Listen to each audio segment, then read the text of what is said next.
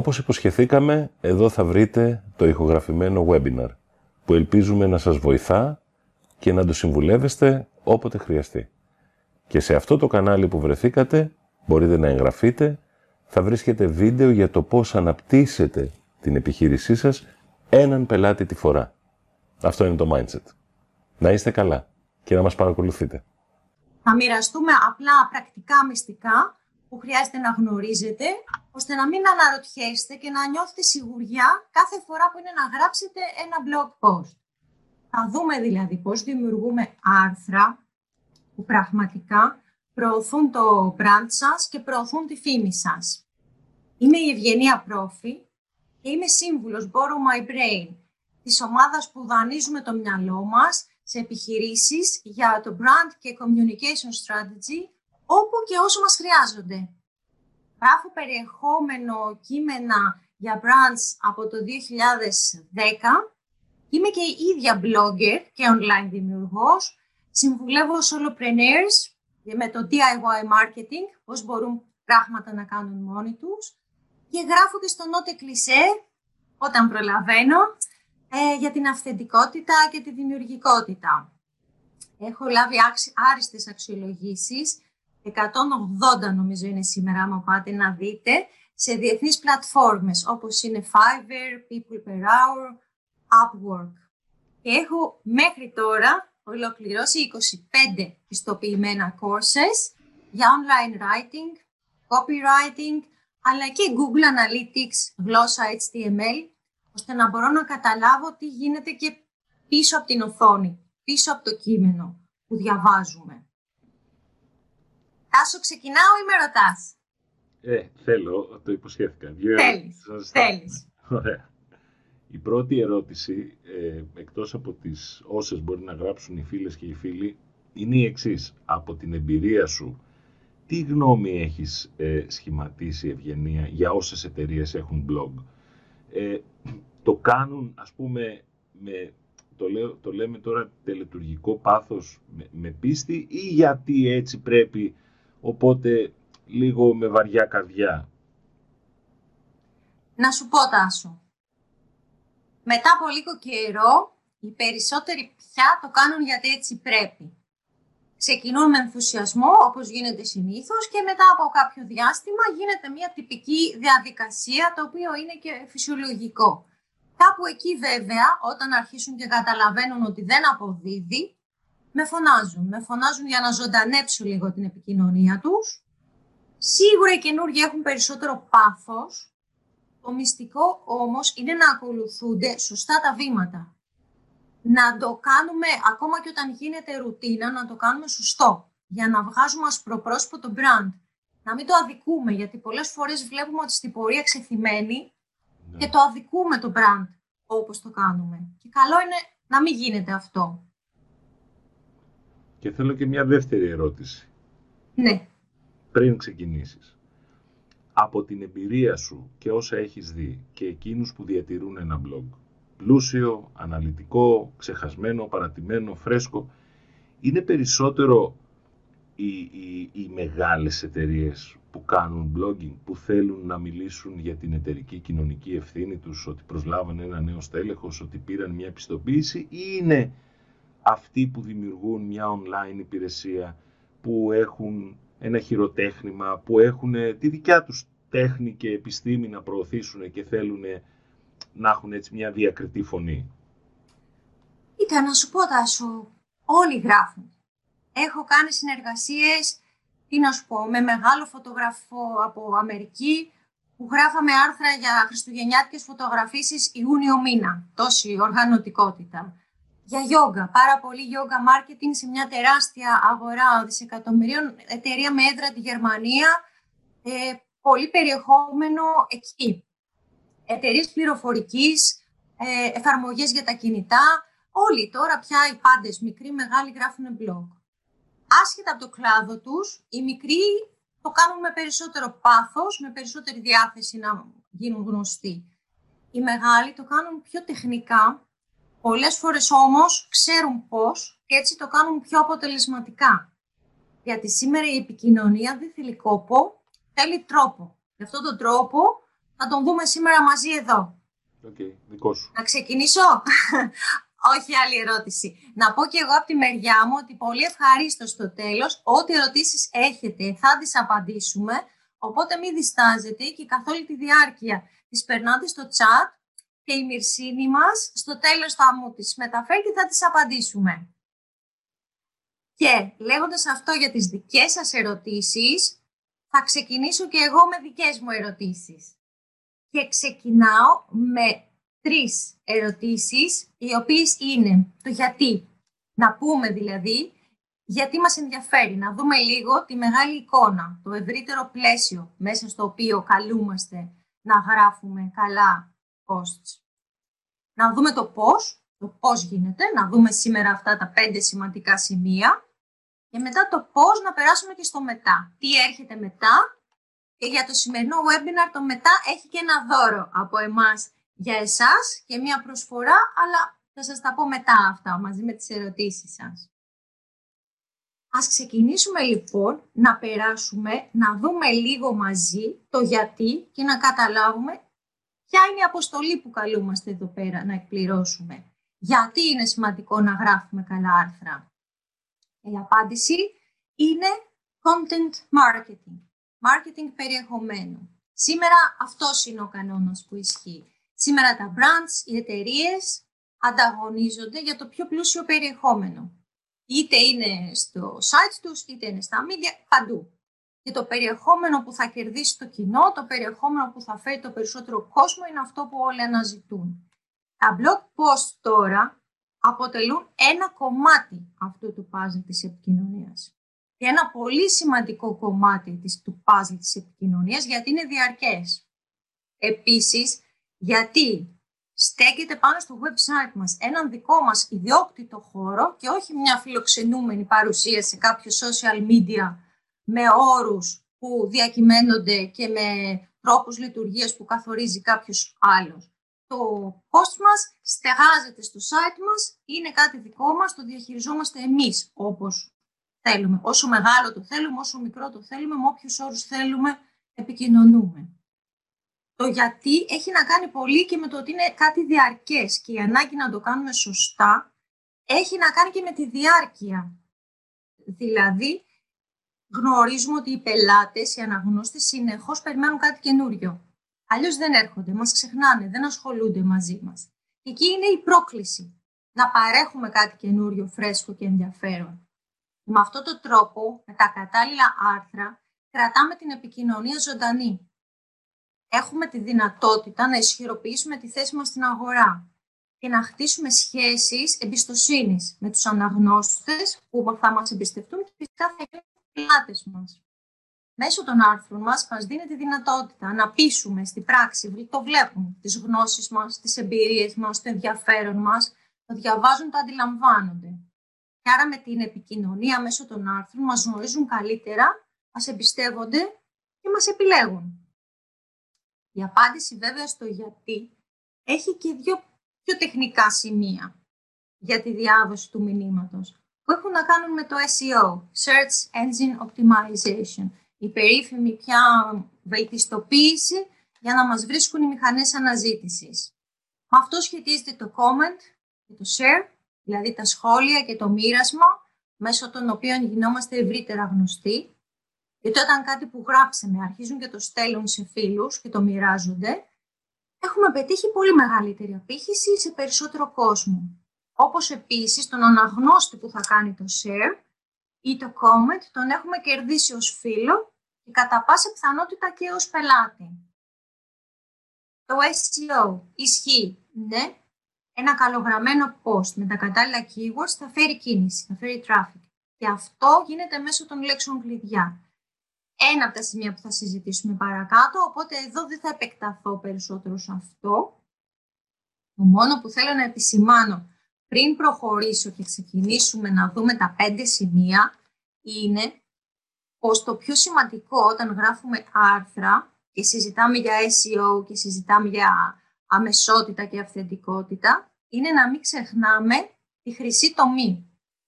Δεν θέλουμε άρθρα που είναι αποκλειστικά γραμμένα για να πληρούν τις προδιαγραφές SEO. που ναι, πληρούν τους κανόνες των μηχανών αναζήτησης, αλλά δεν περιέχουν κανένα στοιχείο ανθρώπινης επαφής. Ούτε όμως απ' την άλλη θέλουμε και άρθρα που απευθύνονται με ειλικρίνεια, με αμεσότητα, μιλάνε ανθρώπινα, αλλά δεν λαμβάνουν υπόψη τους κανόνες του παιχνιδιού. Γιατί πολύ απλά σε αυτή την περίπτωση και το πιο καλογραμμένο άρθρο δεν το βρίσκει και δεν το διαβάζει κανείς έτσι όπως είναι διαμορφωμένα τα πράγματα σήμερα.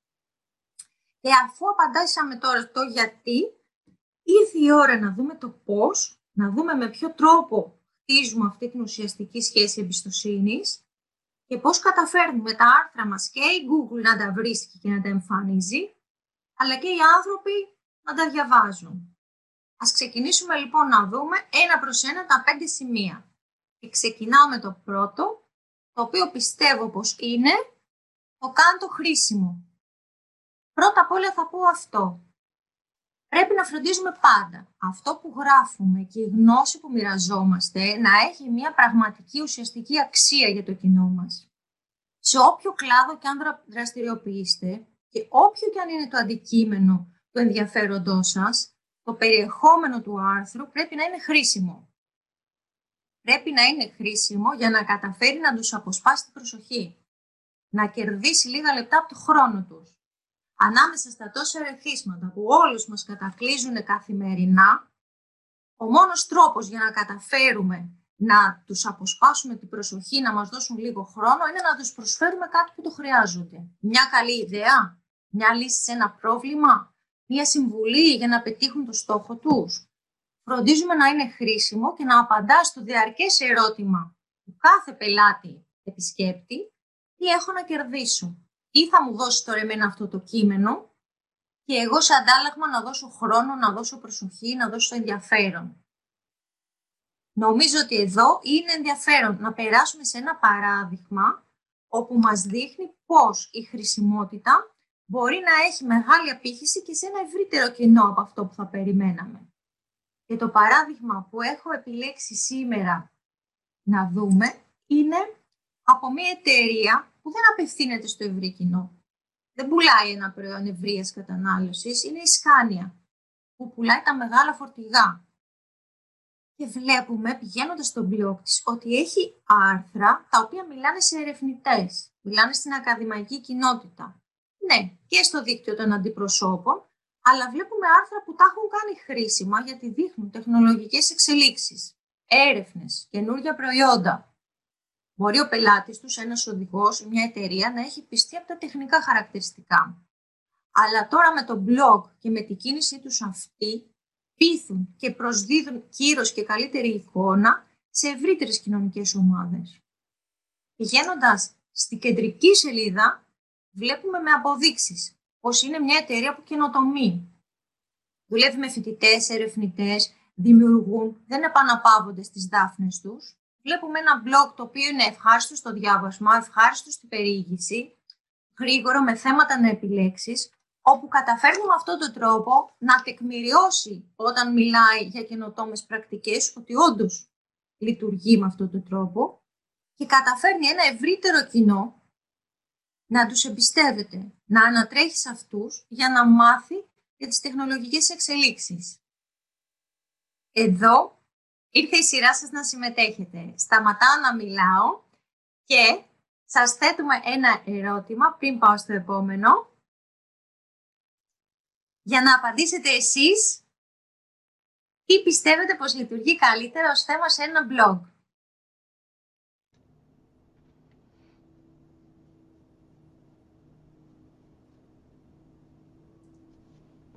Λίγη υπομονή, ευγενία, έρχονται οι ψήφοι έρχονται οι ψήφοι και σήμερα Τάσο δεν με αφήνει να ψηφίσω.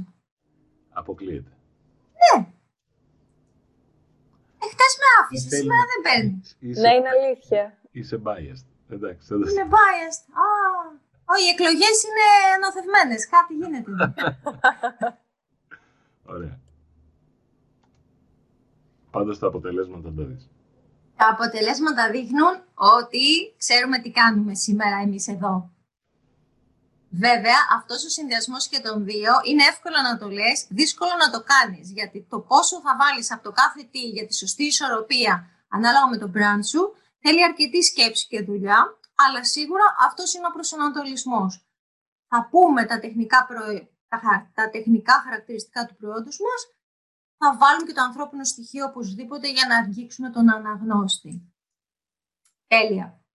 Οπότε, περνάω στο επόμενο. Το επόμενο είναι ένα πολύ ωραίο κομμάτι. Ο ακαταμάχητος τίτλος. Δυστυχώς ή ευτυχώς. Δίχως έναν δελεαστικό τίτλο, πολύ απλά κανείς δεν θα διαβάσει το καταπληκτικό άρθρο σας. Δυστυχώς. Όσο και αν έχετε δουλέψει την ιδέα. Όσο πλούσιο και αν έχετε κάνει το περιεχόμενο, αν ο τίτλος δεν τους κάνει κλικ να το πατήσουν, δεν θα το διαβάσουν ποτέ. Αυτό, να πω εδώ, ότι ναι, λειτουργεί και αντίστροφα. Πόσες φορές δεν έχουμε πατήσει για να διαβάσουμε ένα ακόμα άρθρο με τίτλο «Τα 10 μαγικά φαγητά» για να χάσετε 10 κιλά σε ένα μήνα δίχως να πεινάτε. Πατήσαμε, το διαβάσαμε, τι μάθαμε, τίποτα καινούριο συνήθως, κάτι που ήδη το γνωρίζαμε. Δεν μιλάω δηλαδή τώρα λοιπόν για αυτή την περίπτωση. Μιλάω για άρθρα τα οποία είναι καλοδουλεμένα, να έχουμε γράψει ένα άρθρο πρωτότυπο και με το κατάλληλο τίτλο να το αναδείξουμε. Να τραβήξουμε το ενδιαφέρον των πάντα βιαστικών αναγνωστών. Φροντίζουμε δηλαδή ο τίτλος μας να είναι όσο γίνεται μοναδικός και όσο γίνεται διαφορετικός. Όσο γίνεται περιγραφικός με συγκεκριμένες αναφορές. Δέκα φαγητά, ένα μήνα, δίχως πείνα. Επίσης, εμφυσούμε αέρα αμεσότητας. Τώρα πρέπει να το διαβάσετε, γιατί τελειώ πάει χάσατε. Να θυμόσαστε επίσης, η αναβλητικότητα είναι ο μεγαλύτερος μας εχθρός. Αν το αφήσουν για αργότερα, μας ξέχασαν. Παράδειγμα, συνεχίζοντας με το προηγούμενο που είπα, θέλουμε να γράψουμε για τις 10 μαγικές συνταγές για να χάσουμε τα 10 κιλά. Τι θα κάνουμε για να εμφυσίσουμε έναν αέρα αμεσότητας και να μας διαβάσουν. Θα πούμε, διαβάστε τις μαγικές συνταγές πριν το ρεβεγιόν των Χριστουγέννων. Ή αν το θέλουμε να το πούμε καλοκαίρι, πριν βγούμε στην παραλία, πριν βγείτε στην παραλία. Κλασική συνταγή. Και νούμερα. Αμεσότητα, νούμερα, όσο πιο συγκεκριμένος ο τίτλος, τόσο το καλύτερο. Για να δούμε στην πράξη τη δύναμη του ακαταμάχητου τίτλου, πάμε να δούμε δύο παραδείγματα. Το πρώτο έρχεται από τη Μαρία Φορλέο. Η Μαρία Φορλέο είναι επιχειρηματίας. Γράφει βιβλία, έχει ισχυρή και συνεπή παρουσία στα κοινωνικά δίκτυα και μάλιστα η Oprah Winfrey την έχει ονομάσει ως thought leader της επόμενης γενιάς. Το αποδεικνύει με όλη της την παρουσία και το αποδεικνύει με τους τίτλους της, όπως ο συγκεκριμένος που έχουμε επιλέξει εδώ σήμερα, που μιλάει για 12 μυστικά επιτυχημένο marketing, απογείωση της επιχείρησης. Είμαι σίγουρη, όποιος έχει επιχείρηση το βλέπει και θέλει να πάει να το διαβάσει αμέσως μετά το webinar. Άλλος ακαταμάχητος τίτλος τώρα. Πολύ αγαπημένο. Τα πέντε μαθήματα που ο παππούς μου με δίδαξε για την ευτυχία, το παγωτό και πώς να γίνω πλούσια. Καλύτερος τίτλος δεν γίνεται, καταμάχητος, φανταστικός. Συν της άλλης, μιλάει για μάθημα ζωής, που οι άνθρωποι αναζητούν. Μοιάζει μια προσωπική εκμυστήρευση ιστορίας, που αυτό από μόνο του αποτελεί ένα κίνητρο για να ρίξουμε μια ματιά. Ο παππούς και η σοφία του παππού το απογειώνουν. Ο ακαταμάχητος αυτός τίτλος είναι ανθρώπινος, είναι προσιτός, είναι χρήσιμος και ταυτόχρονα θυμίζει παραμύθι όλοι θα κάνουμε κλικ. Κάποιος μοιράζεται ένα κομμάτι του αυτού του. Είναι ένα μάθημα ζωής, το οποίο ταυτόχρονα υπηρετεί την αποστολή της επιχείρησης, η οποία είναι να βοηθάει εκατομμύρια ανθρώπους να ζουν καλύτερα. Μετά από λοιπόν, από την ευτυχία, το παππού και αυτό τον υπέροχο τίτλο που τα έχει όλα και παγωτό, ας περάσουμε στο επόμενο σημείο. Το επόμενο σημείο μας προσγειώνει λίγο, δεν έχει ούτε παππού, ούτε παγωτό, ούτε παραμύθι. Είναι λίγο τεχνικό και πρακτικό, αλλά απαραίτητο. Είναι μια ξεκάθαρη υπόκληση στη σημερινή κυριαρχία του SEO, του Search Engine Optimization. Όπως οι άνθρωποι δεν θα κάνουν κλικ σε έναν αδιάφορο τίτλο, έτσι και οι μηχανές δεν θα ασχοληθούν με ένα άρθρο που δεν είναι σημαδεμένο με λέξεις κλειδιά. Οι λέξεις κλειδιά είναι το εργαλείο που χρησιμοποιεί η Google για να βρει, να κατατάξει και να εμφανίσει το άρθρο σας σε αυτούς που αναζητούν τη συγκεκριμένη πληροφορία. Αν οι κατάλληλες λέξεις δεν υπάρχουν για να το έχουν σημαδέψει, το κείμενο αυτό απλά θα χαθεί μέσα σε έναν ωκεανό από κείμενα που υπάρχουν σήμερα στο ίντερνετ. Για να είμαστε δίκαιοι, οι λέξεις κλειδιά βοηθούν και τα κείμενα να είναι μεστά. Βοηθούν να είναι στοχευμένα. Και εμάς που τα γράφουμε. Και με αυτόν τον τρόπο εξυπηρετούν και τις ανάγκες των αναγνωστών καλύτερα. Οι οποίοι θέλουν στοχευμένα κείμενα, να πάρουν την πληροφορία και να πάνε παρακάτω. Να σημειώσω σε αυτό το σημείο πως η ανάλυση της χρήσης των λέξεων κλειδιά μπορεί να γίνει ιδιαίτερα τεχνική. Πού μπαίνουν, πόσο συχνά μπαίνουν. Δεν θα το αναλύσουμε αυτό περισσότερο εδώ. Να θυμάστε όμως πάντα πως αξίζει το κόπο και πρέπει να τις αναζητάτε τις λέξεις που χαρακτηρίζουν και το προϊόν σας, το brand σας και το άρθρο σας. Αξίζει το κόπο γιατί έτσι τα κείμενά σας θα μπορεί κάποιος να τα βρει. Ας περάσουμε πάνω σε αυτό. Μια, Ορίστε. Μια κοπή μόνο. Ναι. Να πούμε εδώ ότι οι λέξεις κλειδιά δεν είναι μονολεκτικά ρήματα, επίθετα ή ουσιαστικά. Συγγνώμη για τη διακοπή, απλώς να το, να το Ναι, ναι, ναι. Ναι, σίγουρα. Καλά κάνεις. Περνάμε στο παράδειγμα για να τα δούμε και πιο αναλυτικά, το οποίο έρχεται από τη φίλη μας και μέλος της ομάδας Borrow My Brain, την Άσπα Τσαμαντή, η οποία είναι η πρώτη μαμά blogger. Σήμερα η Άσπα εκπαιδεύει κόσμο στο blogging και γράφει ένα τίτλο που ο ίδιος είναι οι λέξεις κλειδιά. Βλέπουμε δηλαδή το πώς φτιάχνω blog, αυτό που είπε τώρα μόλις ο Τάσος. Όταν λέμε λέξη κλειδιά δεν είναι ανάγκη να είναι και καλά μία μοναδική λέξη, μπορεί να είναι μια σειρά κάποιων λέξεων που λειτουργεί ως λέξη, φράση, κλειδί. Όταν λοιπόν είδε η Άσπα ότι έχει 421.000 αναζητήσεις, χρησιμοποιεί αυτούσιο τον όρο, φτιάχνει ένα blog γραμμένο και κομμένο πάνω σε αυτό και τι καταφέρνει. Βλέπουμε ότι καταφέρνει να έχει 12 απαντήσεις, 12 σχόλια και 719 shares. Αντιλαμβανόμαστε ότι όταν κάποιος εύκολα βρει το άρθρο μας, όπως στις άσπας, η άσπα κερδίζει διπλάσια αξιοπιστία.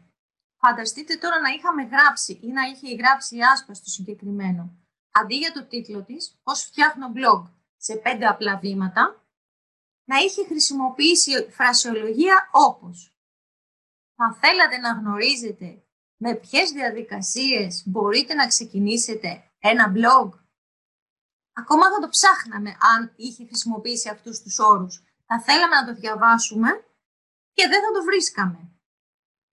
Κερδίζουμε λοιπόν χρησιμοποιώντας τις λέξεις κλειδιά και τώρα, πριν περάσω στο επόμενο, έχουμε άλλη μία ερώτηση για εσάς. Ένα από όλα ακόμα. Α, μ' αφήνει να ψηφίσω. Προβοκατόρια. Υπάρχουν μαγικά χέρια πίσω από τις εκλογές. Κάτι γίνεται. Είναι η εποχή τους. Έρχονται οι ψήφοι. Κάτω Παναγιά, δόθε Παναγιά.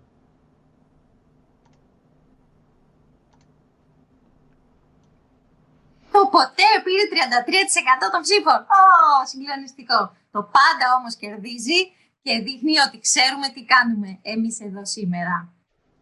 Τέλεια. το κλείνω και περνάω στο επόμενο σημείο, η μεγάλη μου αδυναμία, το πιο αγαπημένο μου σημείο από όλα, γράψτε απλά και κατανοητά. Ξεχάστε τι σας έλεγε η δασκάλα στο σχολείο. Πολύ πολύ σημαντικό κομμάτι σήμερα. Το απλό και λιτό γράψιμο βγάζει σιγουριά. Βγάζει αυτοπεποίθηση. Εδώ ταιριάζει απόλυτα η έκφραση «Τα πολλά λόγια είναι φτώχεια». Λίγα και καλά, λίγα και απλά και ουσιαστικά. ξεχνάμε τι μας έμαθε η δασκάλα στο σχολείο, γιατί πολύ απλά εδώ ισχύουν άλλοι κανόνες. Εδώ δεν θέλουμε πλούσιο λεξιλόγιο, εδώ θέλουμε σαφήνεια. Θέλουμε λέξεις κλειδιά, απλές, καθαρές. Εδώ θέλουμε απλά και καθαρά νοήματα, κείμενα με λογική δομή και λογική ροή στη σκέψη. Σύντομες και εύκολες προτάσεις, ώστε όπου και να πέσει το μάτι του αναγνώστη, να μπορεί να καταλάβει. Γρήγορα, εύκολα. Να θυμόσαστε, καθώς γράφετε, ότι κατά πάσα πιθανότητα διαβάζουν το άρθρο σας από το κινητό. Την ώρα που περιμένουν στην ουρά, περιμένουν το παιδί να σχολάσει από το φροντιστήριο, κάτι κάνουν και στο κινητό ξεφυλίζουν. Να βρουν κάποιο άρθρο που τους ενδιαφέρει, να τους τραβήξει την προσοχή να το διαβάζουν. Μια ακόμα πρακτική συμβουλή στο κομμάτι που λέει γράφουμε απλά και κατανοητά. Μοιράζουμε το κείμενό μας σε παραγράφους και σε κάθε παράγραφο βάζουμε υπότιτλο. Αυτό κάνει το κείμενο εύκολο να το διαβάσουν οι άνθρωποι, να το διαβάσουν και οι μηχανές. Οι υπότιτλοι είναι αγαπημένοι των μηχανών γιατί τους βοηθάνε να κατατάξουν το κείμενο. Οι άνθρωποι αγαπάνε τους τίτλους και τους υπότιτλους και τις παραγράφους γιατί τους βοηθάνε στο σκανάρισμα, να ρέει γρήγορα. Εδώ να πω ότι μπορείτε εξ αρχής να δομήσετε το post σας σε μικρές παραγράφους ή αν αυτό δεν σας βολεύει και δεν σας βγαίνει φυσικά, ένα ολόκληρο κείμενο που εσείς γράψατε, μετά να το σπάσετε σε παραγράφους με έναν αντίστοιχο υπότιτλο που περιγράφει με δύο λόγια σε τι αναφέρεται κάθε παράγραφος. Πολύ σημαντικό να κάνουμε το κείμενό μας ευανάγνωστο, απλό.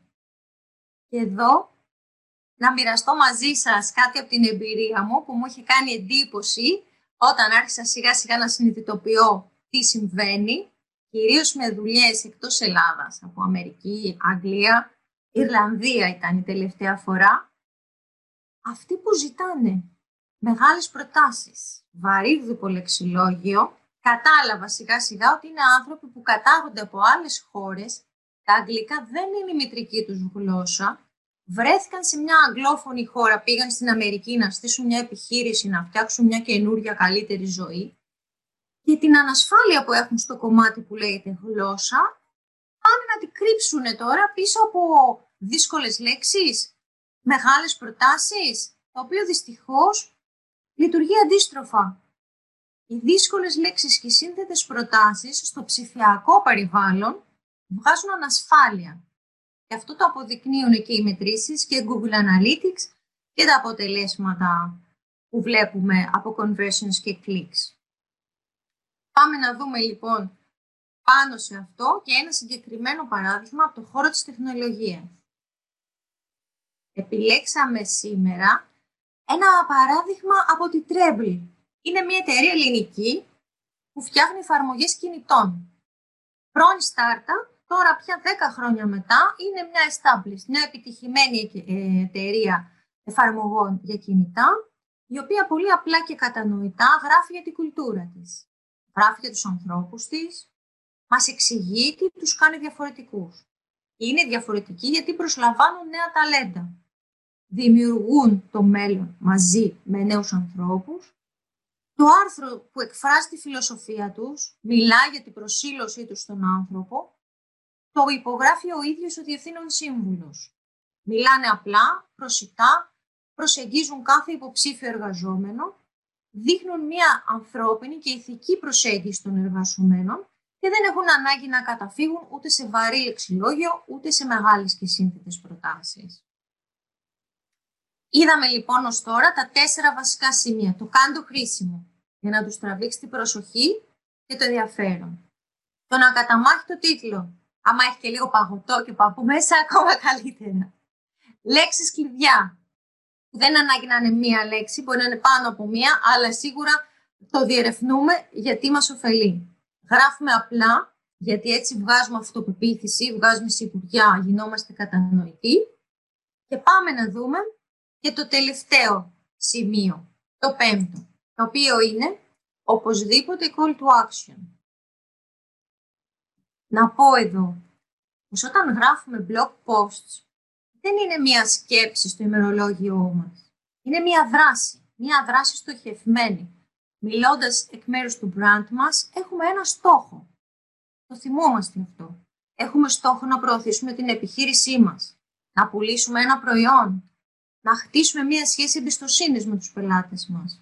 Και αυτό σημαίνει πως κάτι περιμένουμε και εμείς να κάνουν στα πλαίσια αυτού του στόχου. Να ζητήσουν και να μάθουν περισσότερα για το προϊόν μας ή την υπηρεσία μας, να επικοινωνήσουν μαζί μας, να επισκεφτούν μια σελίδα πώλησης ή απλά να μας απαντήσουν, να μοιραστούν με το άρθρο μας με φίλους για να μας γνωρίσουν περισσότεροι άνθρωποι. Σε κάθε περίπτωση, όποιος και αν είναι ο στόχος και αυτός, αυτό που θέλουμε να πετύχουμε, η σχέση μας με τον αναγνώστη πάει ένα βήμα παρακάτω όταν του ζητάμε να κάνει κάτι και φυσικά αυτός το κάνει. Και ναι, να σημειώσω εδώ ότι στην επικοινωνία τίποτα δεν είναι αυτονόητο. Από τα πράγματα που μου έκανε έτσι πιο πολύ εντύπωση, όταν ξεκίνησα να μαθαίνω τα κομμάτια του marketing, ε, μου έκανε μεγάλη εντύπωση πως ναι, πρέπει να ζητάς. Να λες τι θέλει να κάνει ο άλλος, να, να το ζητάς. Όμορφα. Απλά. Ευγενικά, αλλά ξεκάθαρα. Να λες ποιο είναι το επόμενο βήμα. Μπορεί αυτό το επόμενο βήμα σε μένα και σε εσάς που γράφουμε το άρθρο να είναι αυτονόητο, στον απέναντι δεν είναι. Πρέπει να το πούμε. Και ας δούμε τώρα μερικά παραδείγματα που έχω επιλέξει για σας σήμερα, κάποια επιτυχημένα και κάποια λιγότερο επιτυχημένα. Προχωράμε λοιπόν. Το πρώτο παράδειγμα θα αποκαλύψω ότι είναι επιτυχημένο, επειδή όμως έρχεται από την Ericsson και ο Τάσος ήταν για χρόνια global PR της εταιρείας, νομίζω ότι είναι καλύτερα να μας το εξηγήσει και να μιλήσει για αυτό ο Τάσος. Ναι. Τάσος, ακούμε. Τι μου θύμισες. Λοιπόν, ε, θέλω εδώ να πω εισαγωγικά και συμπληρωματικά ότι το call to action που έχει ταυτιστεί πολύ έντονα με την πώληση και με την υπερπροώθηση εταιριών ε, είναι ε, πολλές φορές αναγκαίο να το δούμε στην πραγματική του διάσταση. Αν κάποιος πιστεί χρησιμοποιώντας αυτά τα σημεία που μας είπε η Ευγενία να προσέχουμε, τότε του ζητάμε να ολοκληρώσει μια δράση. Μπορεί να είναι για εθελοντισμό, μπορεί να είναι για να παρευρεθεί σε μια εκδήλωση, μπορεί να είναι να μοιραστεί το περιεχόμενό μας, ε, άρα δεν είναι call to action, κάνε κάτι τώρα για να πουλήσω εγώ και να βγάλω το άγχος μου. Εδώ στην περίπτωση αυτή βλέπετε ότι η Ericsson έχει χρησιμοποιήσει τις λέξεις κλειδιά, το 5G και educators. Στο 5G είναι ο συντονιστής από την πλευρά της Ευρωπαϊκής Ένωσης, συνεργαζόμενοι με εκατοντάδες εταιρείες και από την πλευρά του educator και του remote learning, όπου πρόκειται για μία συνεργασία που έκανε με την UNESCO, όπου στηρίζει και διατρανώνει την πεποίθησή της ότι πρέπει να συνεχίσει η εκπαίδευση των νέων. Άρα εδώ το call to action είναι σου ζητάει να μάθεις ότι μία πολυεθνική εταιρεία 149 χρόνων ιστορίες κάνει διεθνείς συνεργασίες, μπες να το δεις και αν σου αρέσει μπορεί να το μοιραστείς. γιατί θέλεις να κάνεις κάτι τέτοιο παρόμοιο στον τόπο σου, στο πανεπιστήμιό σου. Άρα το call to action εδώ σε προτρέπει να μάθεις κάτι που δεν έχει να κάνει ούτε με προϊόν, ούτε με προσφορές, ούτε με εγγραφές, ούτε με email. Αυτό είναι το παράδειγμα. Ωραία, ευχαριστούμε πολύ Τάσο. Το επόμενο παράδειγμά μας λοιπόν είναι μία ιδιαίτερη περίπτωση. Επέλεξα να δούμε το site του διάσημου συγγραφέα Πάολο Κοέλο. Βλέπουμε στο site του ποίηματα, στοχαστικά κείμενα, ημερολόγια, βιβλία, άρθρα. Εμφανίζονται όλα στην οθόνη μας και χωρίς κανένα από τα χιλιάδες άρθρα του να έχει call to action. Δεν μας ζητά να κάνουμε κλικ σε κανένα κουμπί.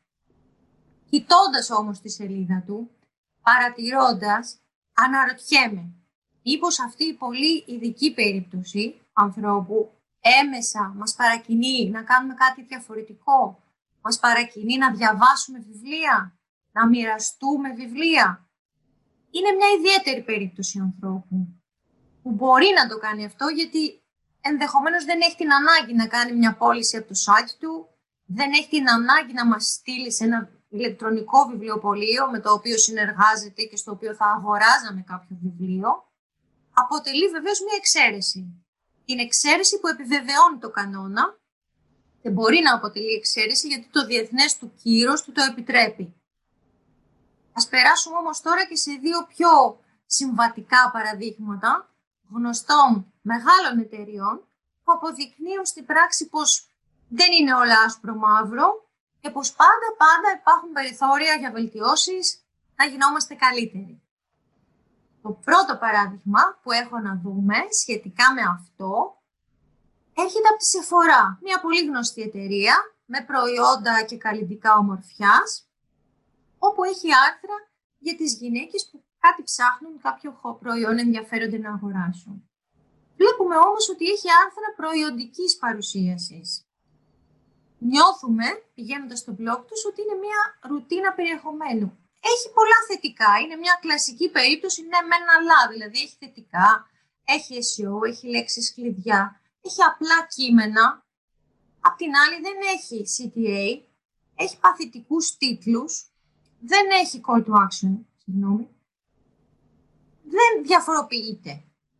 Δεν μοιράζεται, για παράδειγμα, ιστορίες γυναικών. Θα μπορούσε να περιμένει κάποιος μια ζωντανή ανθρώπινη ιστορία μιας γυναίκας που ε, είχε μια προσωπική εμπειρία με κάποιο προϊόν, πέρασε όμορφα χρησιμοποιώντας κάποιο προϊόν, δεν μας παρασύρει σε μια αληθινή ιστορία ομορφιάς.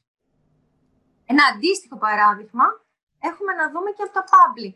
Επίσης μια μεγάλη εταιρεία η οποία έχει πολύ ενδιαφέρουσες και ζωντανές ε, δράσεις ψηφιακά σαν εταιρεία. Έχει μια ζωντανή ψηφιακή επικοινωνία. Απ' την άλλη εδώ πάλι βλέπουμε μια ρουτίνα περιεχομένου. Μας επαναλαμβάνει ένα περιεχόμενο που βρίσκουμε και αλλού. Για το iPhone 12 δηλαδή.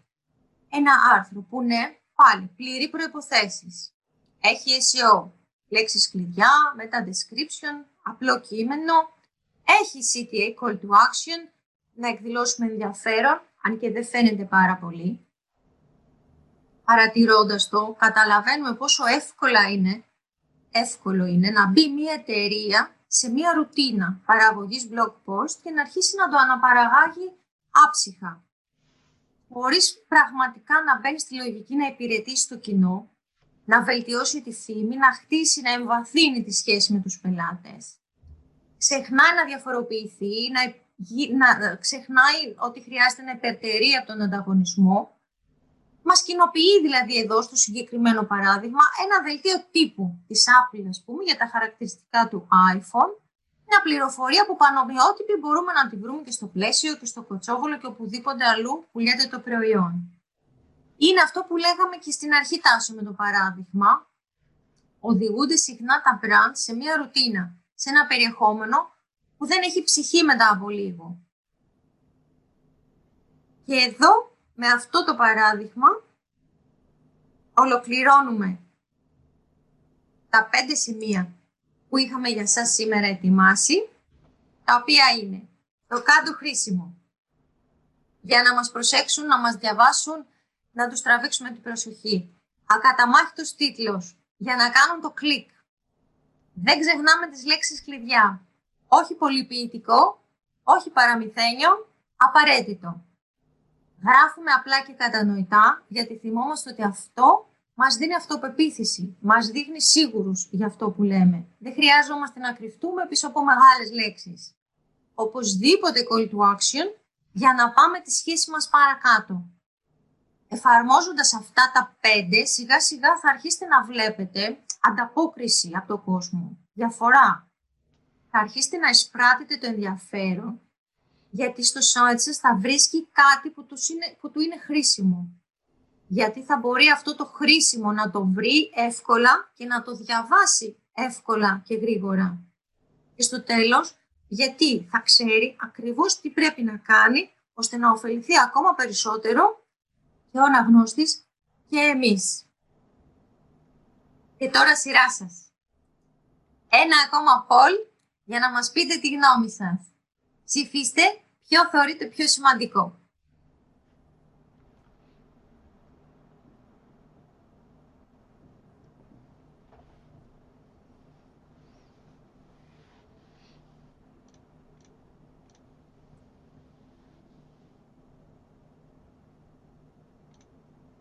Μην πειράζει τα αποτελέσματα, Τάσο. Ω, ισοψηφία. Ναι. Γράψτε απλά και κατανοητά και ακαταμάχητος τίτλος ισοψηφούν. Δεν έχουμε νικητή, κυρίες και κύριοι. Ωραία.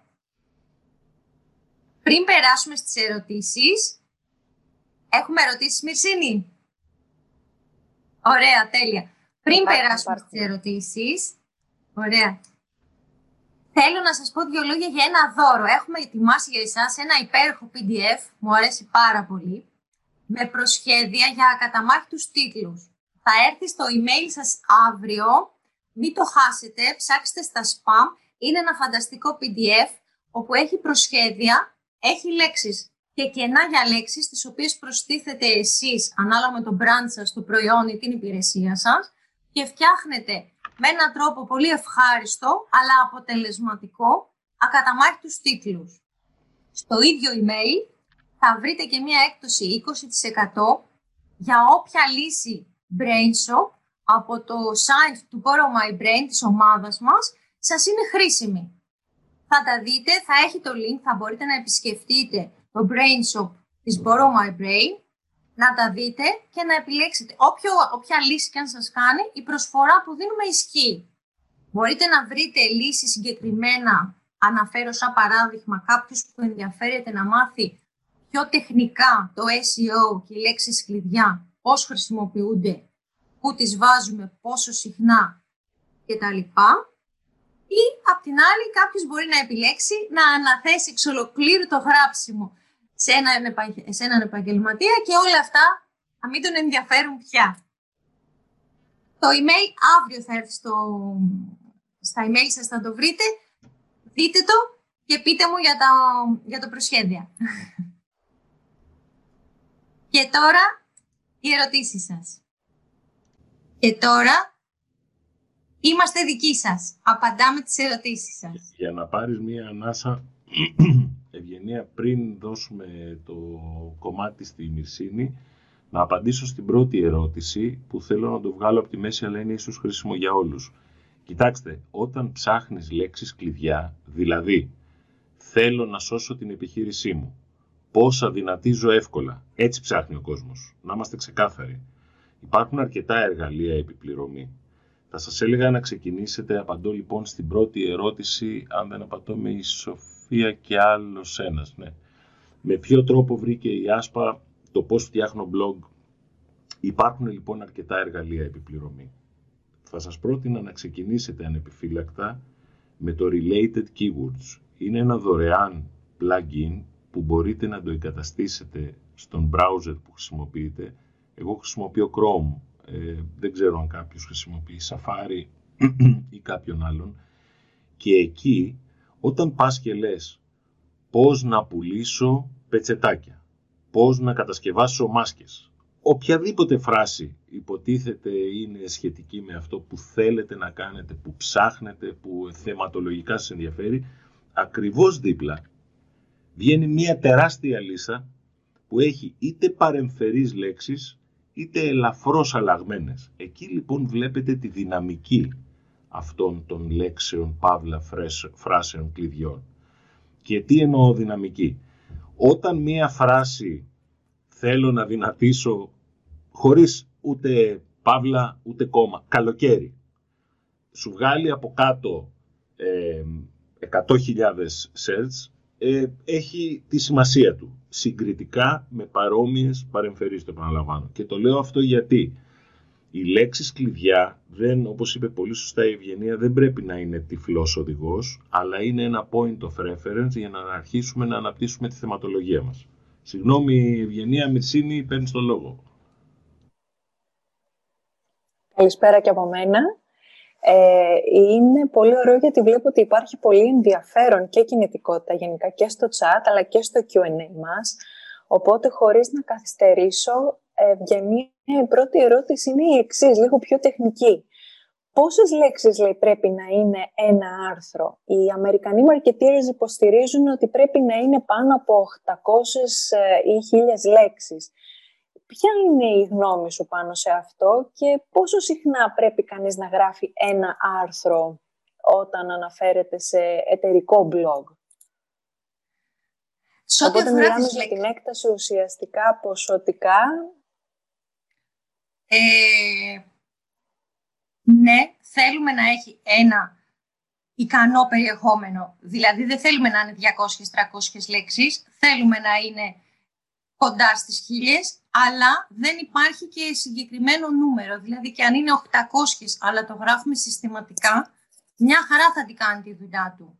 Γιατί όταν μπούμε σε μια διαδικασία να γράφουμε άρθρα συστηματικά μία φορά την εβδομάδα, δύο φορές, τρεις, το να γράφουμε τόσο μεγάλα άρθρα έχει πολύ ψηλέ απαιτήσεις, πρακτικά μιλώντας. Όχι ότι δεν είναι κακό, ότι, ναι, ότι δεν είναι καλό, αλλά είναι πολύ απαιτητικό. Εφόσον μπορούμε, έχουμε τη τεχνογνωσία, το δυναμικό, τα resources να το κάνουμε, καλώς να το κάνουμε.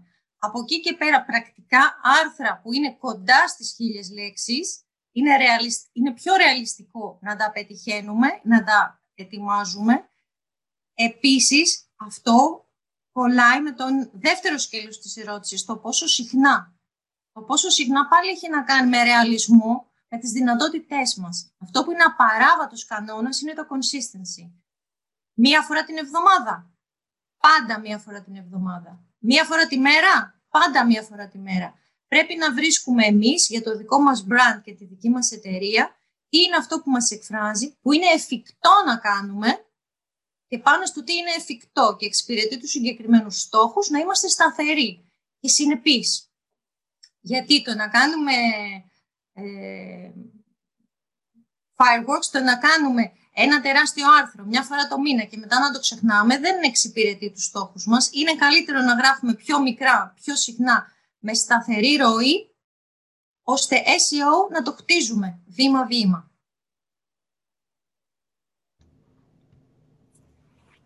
Ωραία.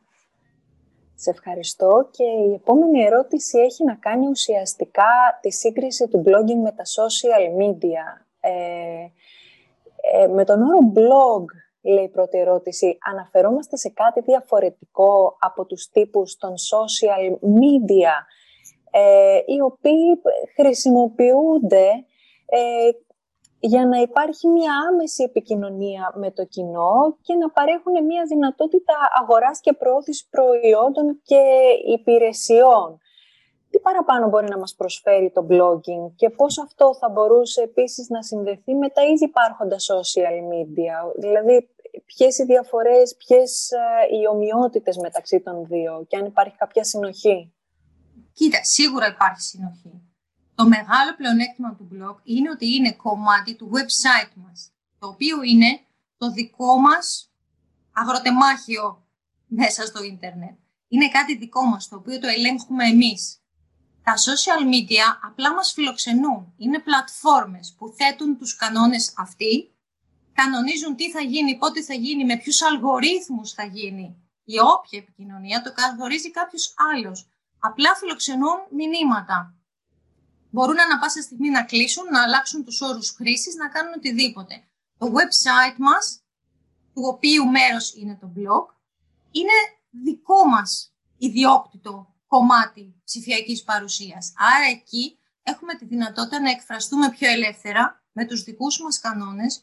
Το blog δεν έχει περιορισμούς πόσο μικρό, πόσο μεγάλο να χωράει εδώ και να χωράει εκεί.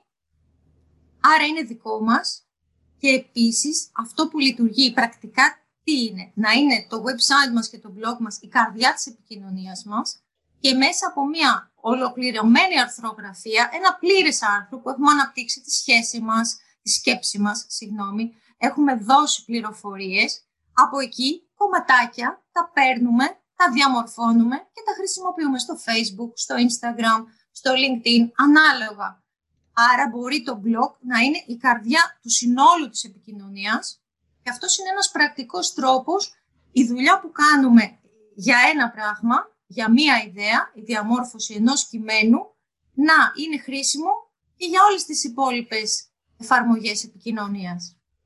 Άρα γράφουμε ένα blog όπως το θέλουμε με τους δικούς μας όρους στο δικό μας website και παίρνουμε χρήσιμα κομμάτια και αναπαραγάγουμε την ίδια επικοινωνία στα social media.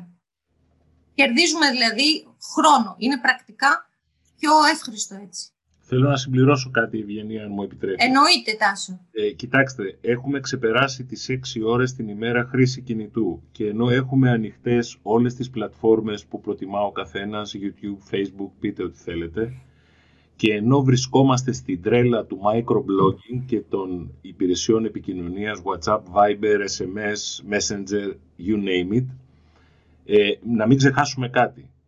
Το μονοπόλιο Google έχει εκπαιδεύσει το κοινό είτε ψάξει αλεύρι, είτε ψάξει υδραυλικό, είτε ψάξει εσάς με την υπηρεσία ή εμένα. Πάει πρώτα στην Google. Ε, ενώ είναι πάρα πολύ εύκολες οι πλατφόρμες των κοινωνικών δικτύων γεμάτες εντυπωσιακές εικόνες, πολύ ωραία ερεθίσματα και που δεν το υποτιμώ καθόλου. Τα ψηφιακά ίχνη που θα μείνουν από το blogging μπορεί ένα χρόνο μετά κάποιος που θέλει να σας κρίνει δημόσια, να σας επιλέξει, να συνεργαστεί μαζί, να πάει και να δει μια ιστορία συγκεντρωμένη και να δει ότι κάνετε κοινωνικές δράσεις, προσωπικά προωθείτε κάτι καλύτερο, εξυγχρονίζεται η επιχείρηση, όλα αυτά δεν θα πάει να τα ψάξει στο Facebook. Δηλαδή δεν θα πει ψάχνω τον καλύτερο εκπαιδευτή για αυτό, ψάχνω την καλύτερη εταιρεία για αυτό και θα πάει πίσω το timeline του Facebook για να δει όλες τις δημοσίευσεις. Άρα η σεπήρωση είναι αυτόν που είπε η, η Ευγενία, το μοιράζομαι μαζί σας, επειδή έχουμε κάνει κάποιες μετρήσεις όταν και εμείς αποφασίσαμε το Borrow My Brain τα αγγλικά να γυρίσει στα ελληνικά.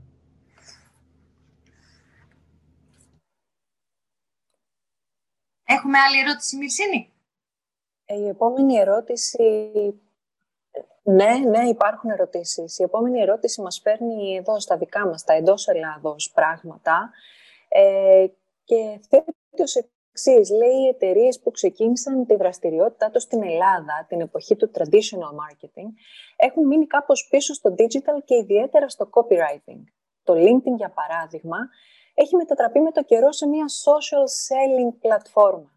Γιατί δεν βλέπουμε Έλληνες influencers εκεί; Και αν υπάρχουν, γιατί δεν φαίνονται; Είναι ζήτημα κουλτούρας, στρατηγικής ή αξιοπιστίας; Για το LinkedIn. Με ρωτά... Ήταν η ερώτηση για το LinkedIn συγκεκριμένα; Ναι, νομίζω... Ε, ε, εγώ καταλαβαίνω ότι ξεκινάει με αφορμή το LinkedIn ως την ε, νούμερο ένα πλατφόρμα την οποία χρησιμοποιούμε για να είμαστε business related σε οτιδήποτε θέλουμε να επικοινωνήσουμε. Αλλά από εκεί και ύστερα το αφήνει ελεύθερο σε οτιδήποτε έχει να κάνει με τον τρόπο που οι ελληνικές ε, επιχειρήσεις, εταιρείες επικοινωνούν ουσιαστικά με το κοινό τους ή το θέρεπι κοινό. Κοίτα, για να μιλήσουμε για την Ελλάδα, σε θέματα ευρείας επικοινωνίας και απήχησης, το LinkedIn δεν έχει τόσο μεγάλη ευρύτητα. Σε αντίθεση με άλλες χώρες που δεν διανοείσαι σε ένα B2B περιβάλλον να είσαι οπουδήποτε αλλού εκτός από το LinkedIn, δηλαδή μια εταιρεία ε, πληροφορικής για παράδειγμα δεν θα σκεφτόταν να εμφανιστεί στο Facebook.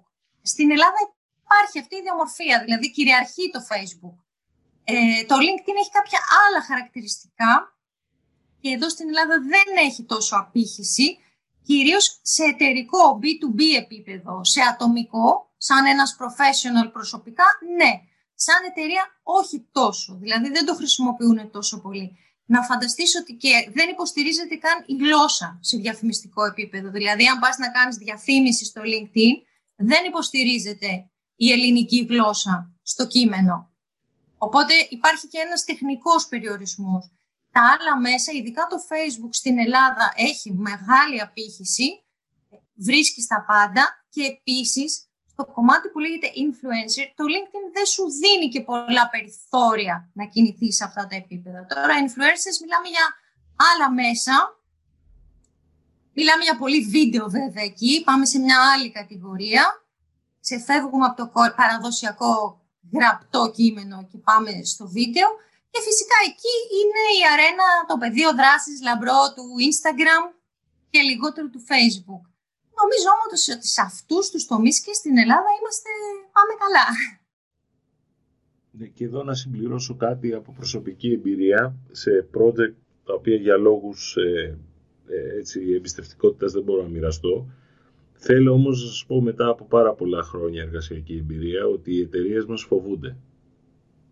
Ε, δυστυχώς δεν έχω την ικανότητα να χρησιμοποιήσω τα στοιχεία που έχω κατά νου και να πω παραδείγματα. Δεν το κάνω ποτέ σαν άνθρωπος. Ε, φοβούνται να εκτεθούν.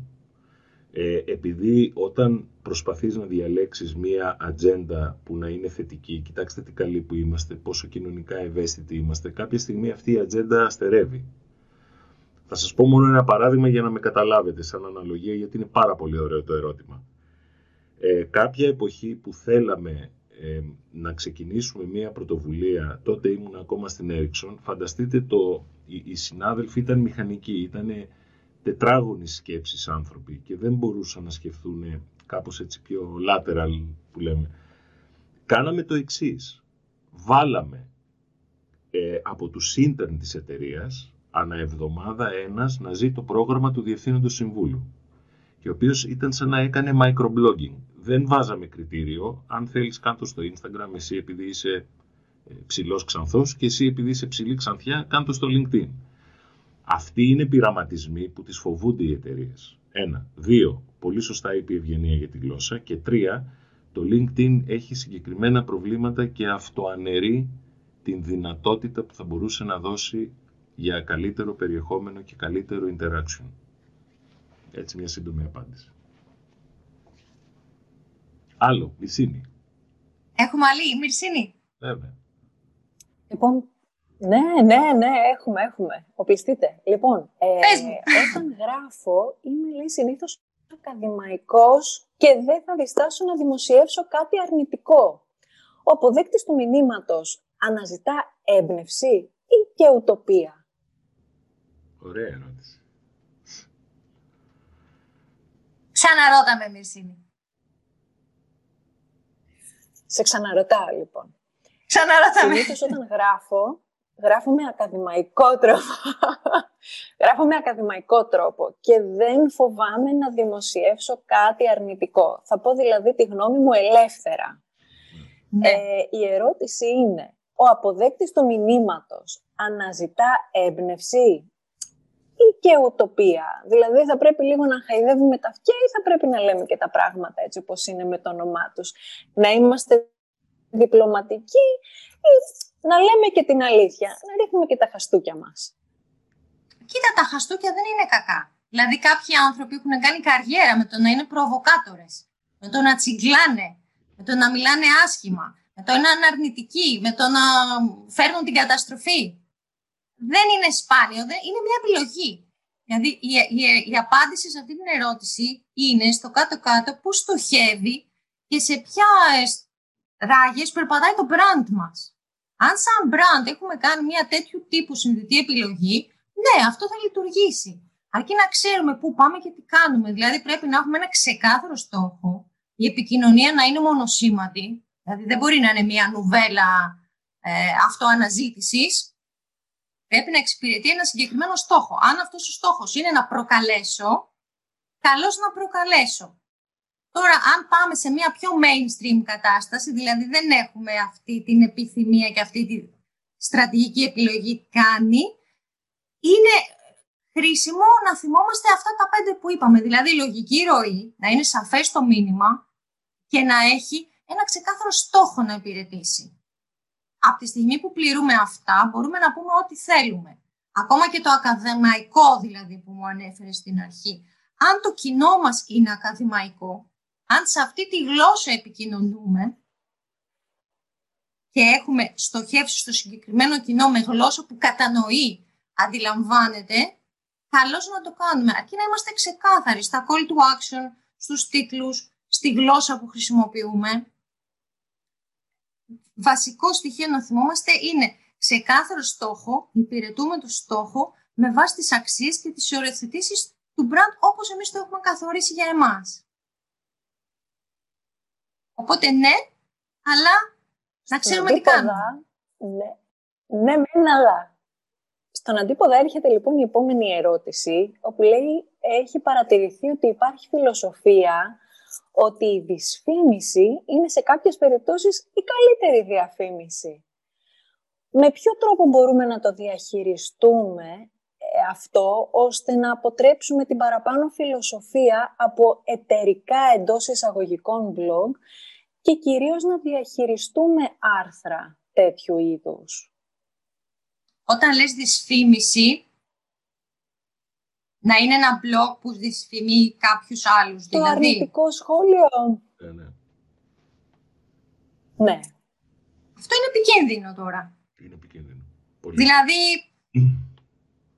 τελείως σε προσωπικό επίπεδο θα το απαντήσω αυτό, γιατί επαγγελματικά δεν θα έμπαινα σε μια τέτοια. Δηλαδή, επαγγελματικά δεν περπατάμε τέτοια μονοπάτια.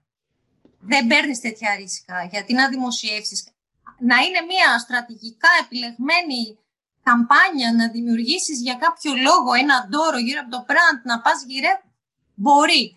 Αλλά από εκεί και πέρα σε αυτό που κάνουμε επαγγελματικά σε σταθερή βάση είναι να χτίσουμε μια επικοινωνία με ειλικρίνεια, μια επικοινωνία θετική. Δηλαδή αυτό που θα συμβουλεύσω πάντα τους πελάτες, για ό,τι και να μιλάμε, είναι ότι εμείς θα μιλήσουμε θετικά. Δεν θα μιλήσουμε αρνητικά. Ούτε για το τι κάνουν οι άλλοι, ούτε για το τι δεν κάνουμε εμείς θα δίνουμε πάντα έμφαση στο θετικό και σε προσωπικό επίπεδο πάντα θα πω ότι το να μιλήσουμε για κάτι θετικό ωφελεί και εμάς και όλους γύρω μας. Τώρα, αυτό που μου ανέφερες σαν ένα, μια πολύ ειδική κατηγορία μιας τέτοιου τύπου απόφασης, δεν ξέρω. Ναι, δεν ξέρω τόσο αν θες κάτι να προσθέσεις πάνω σε αυτό. Υπάρχει ένα πολύ ωραίο παράδειγμα. Είναι πολύ ωραία ναι. ερώτηση. Δεν μπαίνω στη νομική πλευρά που έχει πάρα πολλούς κινδύνους για αστήρικτα claims κατά ή υπέρ εταιριών. Ε, ε, όχι γιατί στην Ελλάδα είμαστε δικομανοί, σε όλο τον κόσμο συμβαίνει αυτό. Ε, θέλω να σας δείξω, ε, να σας παρα, παρακαλέσω όμως να δείτε ένα παράδειγμα της Carlsberg.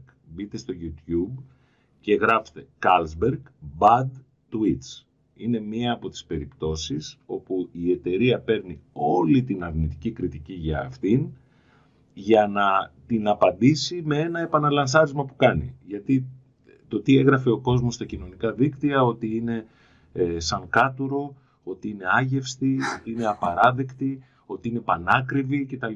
Υπάρχει τρόπος και από την πλευρά των εταιριών, δεν θα γίνουμε όλοι διαφημιστές προς Θεού, αλλά πρέπει σίγουρα να υπάρχει πολύ μεγάλη προσοχή στην αρνητική κριτική ή την υπερβολική. Μην ξεχνάτε δε ότι βρισκόμαστε σε μια εποχή που ο κόσμος έχει μεγάλη καχυποψία για τον εταιρικό κόσμο. Και μπορεί μερικές φορές και σαν attention horse που λένε οι Αμερικάνοι να δημοσιεύσουμε μια αρνητική κριτική στο facebook δήθεν να πούμε ότι αυτή η εταιρεία η απαράδεκτη είναι λίγο επικίνδυνα μονοπάτια. Και εδώ έχουμε να μάθουμε πολλά σε επαγγελματικό επίπεδο, εγώ θα σύστηνα να μην περπατήσουμε τέτοια μονοπάτια. Δεν θα, εγώ δεν θα έγραφα δηλαδή κάτι τέτοιο και για τους νομικούς λόγους. Γιατί, γιατί να μην το σεβα, σεβαστούμε και αυτό και γιατί σαν άνθρωποι και σαν προτεραιότητες και σαν φιλοσοφία να μην κοιτάμε το θετικό. Έχεις άλλη ερώτηση, Μυρσίνη; Έχω, θα σε πάω σε λίγο πιο τεχνικά κομμάτια. Okay. Ε, σε τι πρόσωπο πρέπει να γράφετε ένα άρθρο; Ε, πριν λίγο καιρό θα σου έλεγα στο πληθυντικό. Τελευταία, βλέπω τον ενικό να παίζει δυνατά και στην Ελλάδα. Ξέρεις, αυτό ήταν ένα θέμα που γράφοντας αγγλικά κατά κανόνα Πρώτο δεν το είχα αντιμετωπίσει. να θεωρήσω.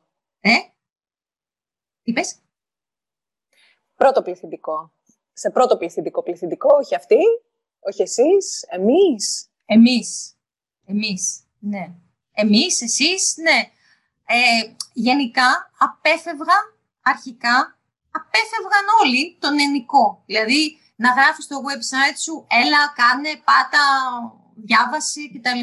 Θα ήταν ένας πληθυντικός ευγενίας που τώρα πια δεν συνηθίζεται τόσο. Νομίζω ότι η πιο σύγχρονη τάση είναι στον ελληνικό, είναι το αμερικάνικο πιο άμεσο φιλικό ε, conversational σύστημα επικοινωνίας, δηλαδή πλέον και η Ελλάδα μπαίνει σε αυτή τη λογική, στο πολύ φιλικό άμεσο τόνο, μιλάμε στον αναγνώστη όπως μιλάμε στο φίλο μας, Οπότε πια αρχίζει και εμφανίζεται συχνά και ο ενικός της φιλίας. Έλα, πάτα, διάβασε, άνοιξε, κατέβασε. Από εκεί και πέρα υπάρχουν περιπτώσεις, ανάλογα με το brand, την εταιρεία και ποιος στόχο εξυπηρετεί, που δεν ενδείκνυται ο ενικός. Όμως σιγά σιγά διαδίδεται σε, σε πολλούς κλάδους. Οπότε δεν υπάρχει άσπρο-μαύρο, αλλά σίγουρα προχωράμε προς πιο ευρύτερη χρήση του ενικού. Και σίγουρα η τάση είναι επικοινωνία σε φιλικό επίπεδο. Μιλάμε στον αναγνώστη όπως στους δικούς μας ανθρώπους. Πες Μάλιστα. Επόμενη ερώτηση. Βοηθάει όχι η χρήση αριθμών; Για παράδειγμα, πέντε φορές πιο αποτελεσματικό, όπως έλεγες. Οι δέκα τρόποι για να χάσουμε. Πάρα πολύ. Βοηθάει. Βοηθάνε τα νούμερα, βοηθάνε τα bullet points. Ε, και, και ένα σχόλιο. Τι για τη μετάφραση ιδιωτήτων προϊόντων ή υπηρεσίας. Για το, δηλαδή, ποια είναι τα χαρακτηριστικά που αποφέρουν όφελος στον καταναλωτή; Ε, χρησιμοποιήστε την υπηρεσία μας, πάρτε το προϊόν μας γιατί αυτό, αυτό και αυτό. Η μετάφρασή τους όμως πόσο αποτελεσματική είναι; Γιατί πολλές φορές τα προϊόντα αυτά δεν είναι εντόπια, έρχονται απ' έξω. Οπότε, ε, λέει, ένα σχόλιο θα ήθελα για τη μετάφραση. Ε, πάρε, πάρε Πόσο αποτελεσματική ε, είναι. Σε ακόμα δέκα ερωτήσεις. Ε, να το απαντήσω εγώ, αν δεν αν δε σας πειράζει. Ε, μετάφραση από τα ελληνικά στα αγγλικά ναι. εννοείς; Ναι. ναι. Δεν νομίζω ότι υπάρχει. Από... Θέμα. Δεν ξέρω, Τάσο, αν θέλεις κάτι να πεις εσύ. Ναι, θέλω να σας πω το εξής. Επειδή είμαστε μια αγορά που εισάγει πολλά προϊόντα, ας το πω έτσι λίγο γενικά, πρέπει να βρούμε τον τρόπο να το κάνουμε δικό μας. Πολλά προϊόντα θέλουν εκπαίδευση. Δηλαδή, κάποια εποχή, όπως θα θυμάστε, ξεκίνησαν να ανοίγουν παντού μαγαζιά με κάναβη.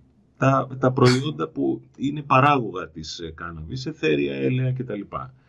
Εκεί αν έπρεπε να μπλογκάρει κάποιος, έπρεπε να εξηγήσει έναν ολόκληρο κόσμο από εμπειρία. Αντί λοιπόν κάποιος να πάρει και να περιγράψει τα προϊόντικά χαρακτηριστικά ή την εξήγηση μιας υπηρεσίας, θέλει λίγο ένα πρώτο στάδιο με άρθρα τα οποία να βοηθούν τον άλλον να εξοικειωθεί. Μπορεί να μάθει. Δηλαδή αν πω εγώ τώρα το τσάι αυτό μαζεύτηκε στην Κεϊλάνη. Αντί να πάω και να γράψω ένα άρθρο πολύ τυπικό, πρέπει να τον κάνω τον άλλον λίγο να το μυρίσει, να το φανταστεί, να βάλει τον εαυτό του στη θέση του. Και σας απαντώ έτσι λίγο γενικόλογα στην ερώτηση αυτή, γιατί είναι πολύ συχνό. Προϊόντα πραγματικά εισαγόμενα, τα οποία έχεις μπροστά σου κουτιά και πρέπει να τα διώξεις. Το λέω και σε σχημαλόγου και έτσι συμβαίνει και στην πραγματική ζωή.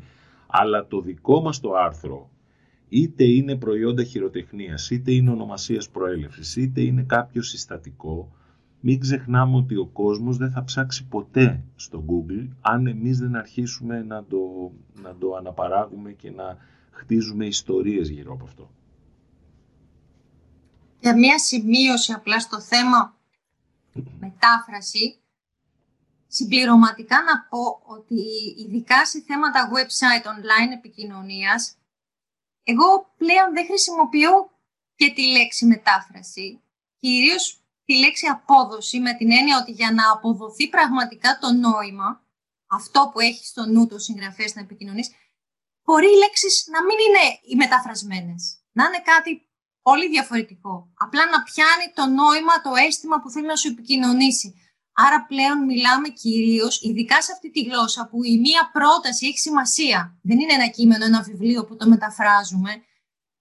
Κυρίως μιλάμε για απόδοση, για να πιάσουμε την αίσθηση που θέλει ο άλλος να επικοινωνήσει με ένα τίτλο, με μια φράση του.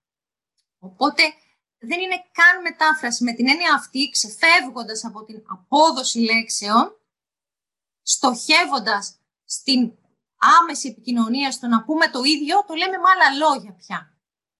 Ξεφεύγουμε από τις λέξεις αυτές καθ' αυτές, πώς είναι η μία στη μία γλώσσα και πώς είναι στην άλλη και πάμε στην έννοια.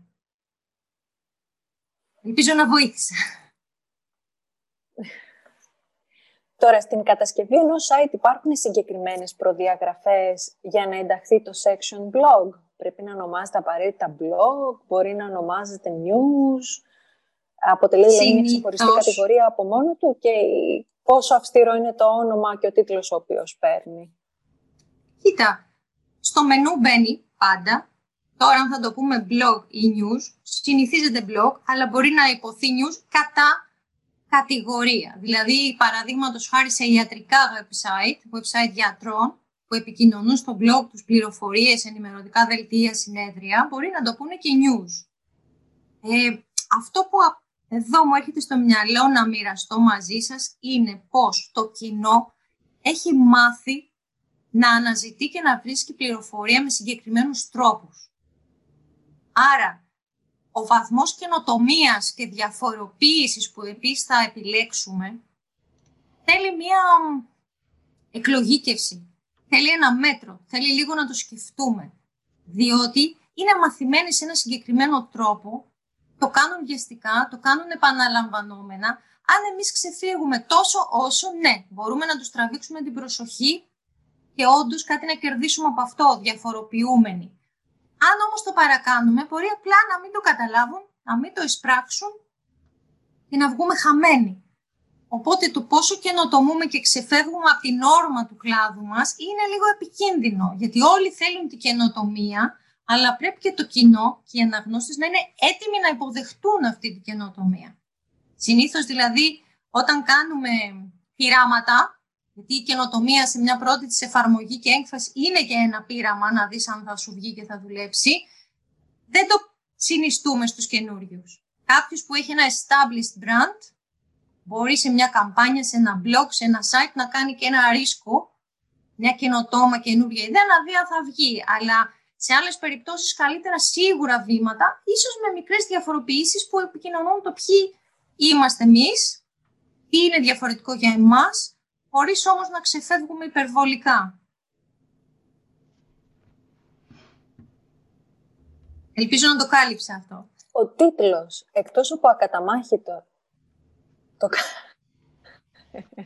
Τι; Ο τίτλος, λοιπόν, εκτός από ακαταμάχητος, θα έπρεπε να ανταποκρίνεται και στο περιεχόμενο με συνέπεια. Σωστά; Σωστά.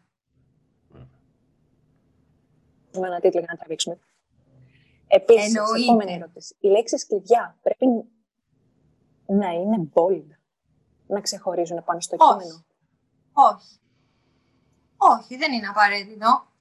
Όχι. Απλά να υπάρχουν. Απλά να υπάρχουν στις παραγράφους, στους τίτλους και στους υπότιτλους, όσο είναι δυνατόν.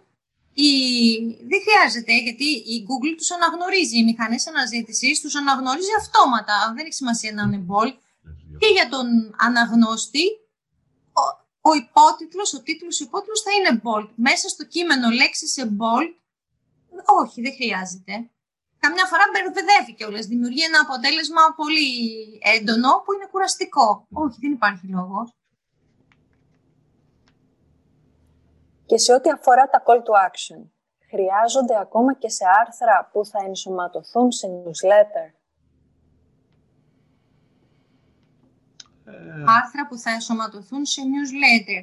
Κοίτα, όταν δεν είναι πια στο website μας και το πάρουμε και το κάνουμε αναπαραγωγή σε ένα newsletter και το ίδιο το newsletter έχει call to action, δεν υπάρχει λόγος να επαναλαμβανόμαστε, γιατί συνήθως το ίδιο το newsletter θα έχει call to action σε κάποια σημεία του. Τώρα εξαρτάται με το format.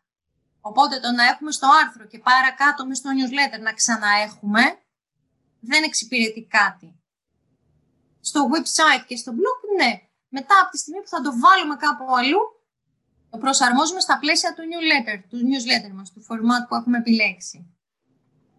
Ναι, ε, θέλω να παρέμβω εδώ. Ε, η ερώτηση υπάρχουν συγκεκριμένες προδιαγραφές που δεν τη διάβασα εγώ. Ε, δεν απαντήθηκε, ε, λέει. Ε, αφορά σε ό,τι έχει να κάνει με, τα, με τις λέξεις κλειδιά. Αν ναι. πρέπει να είναι bold, που είπαμε ότι αρκεί να υπάρχουν μέσα στο κείμενο. Ναι. Υπάρχουν συγκεκριμένες προδιαγραφές για τις λέξεις αυτές κλειδιά; Όταν λέμε συγκεκριμένες προδιαγραφές, τι Και αν υπάρχει επίσης και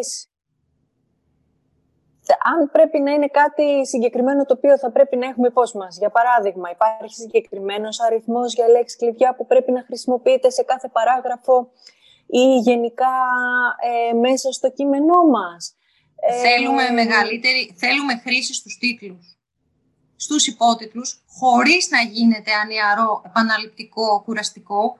Πρώτον, γιατί θα προδοθούμε στους αναγνώστες. Δεύτερον, γιατί οι αλγόριθμοι της Google πλέον φυσάνε και έτσι και μας πάρουν χαμπάρι, τρώμε και κανένα πέναλτι. Οπότε δεν αξίζει το κόπο να μπούμε σε αυτή τη λογική. Προσπαθούμε στο βαθμό που ταιριάζει στο κείμενο. Ναι, όταν το γράφουμε το έχουμε στο μυαλό μας. Δηλαδή θα το βάλουμε και κανένα δύο φορές παραπάνω για να μπει. Όχι όμως σε, να κλωτσάει, όχι να είναι ξένο. Γιατί όταν το καταλάβει ο αναγνώστης και ενοχληθεί τον χάσαμε. Γιατί η Google έχει πλέον αργόριθμους αρκετά έξυπνους ώστε να μας πάρουν χαμπάρι την πρώτη, δεύτερη φορά που το έχουμε κάνει και να μας τιμωρήσει. Οπότε όχι, προσπαθούμε να βάλουμε τα, τα keywords.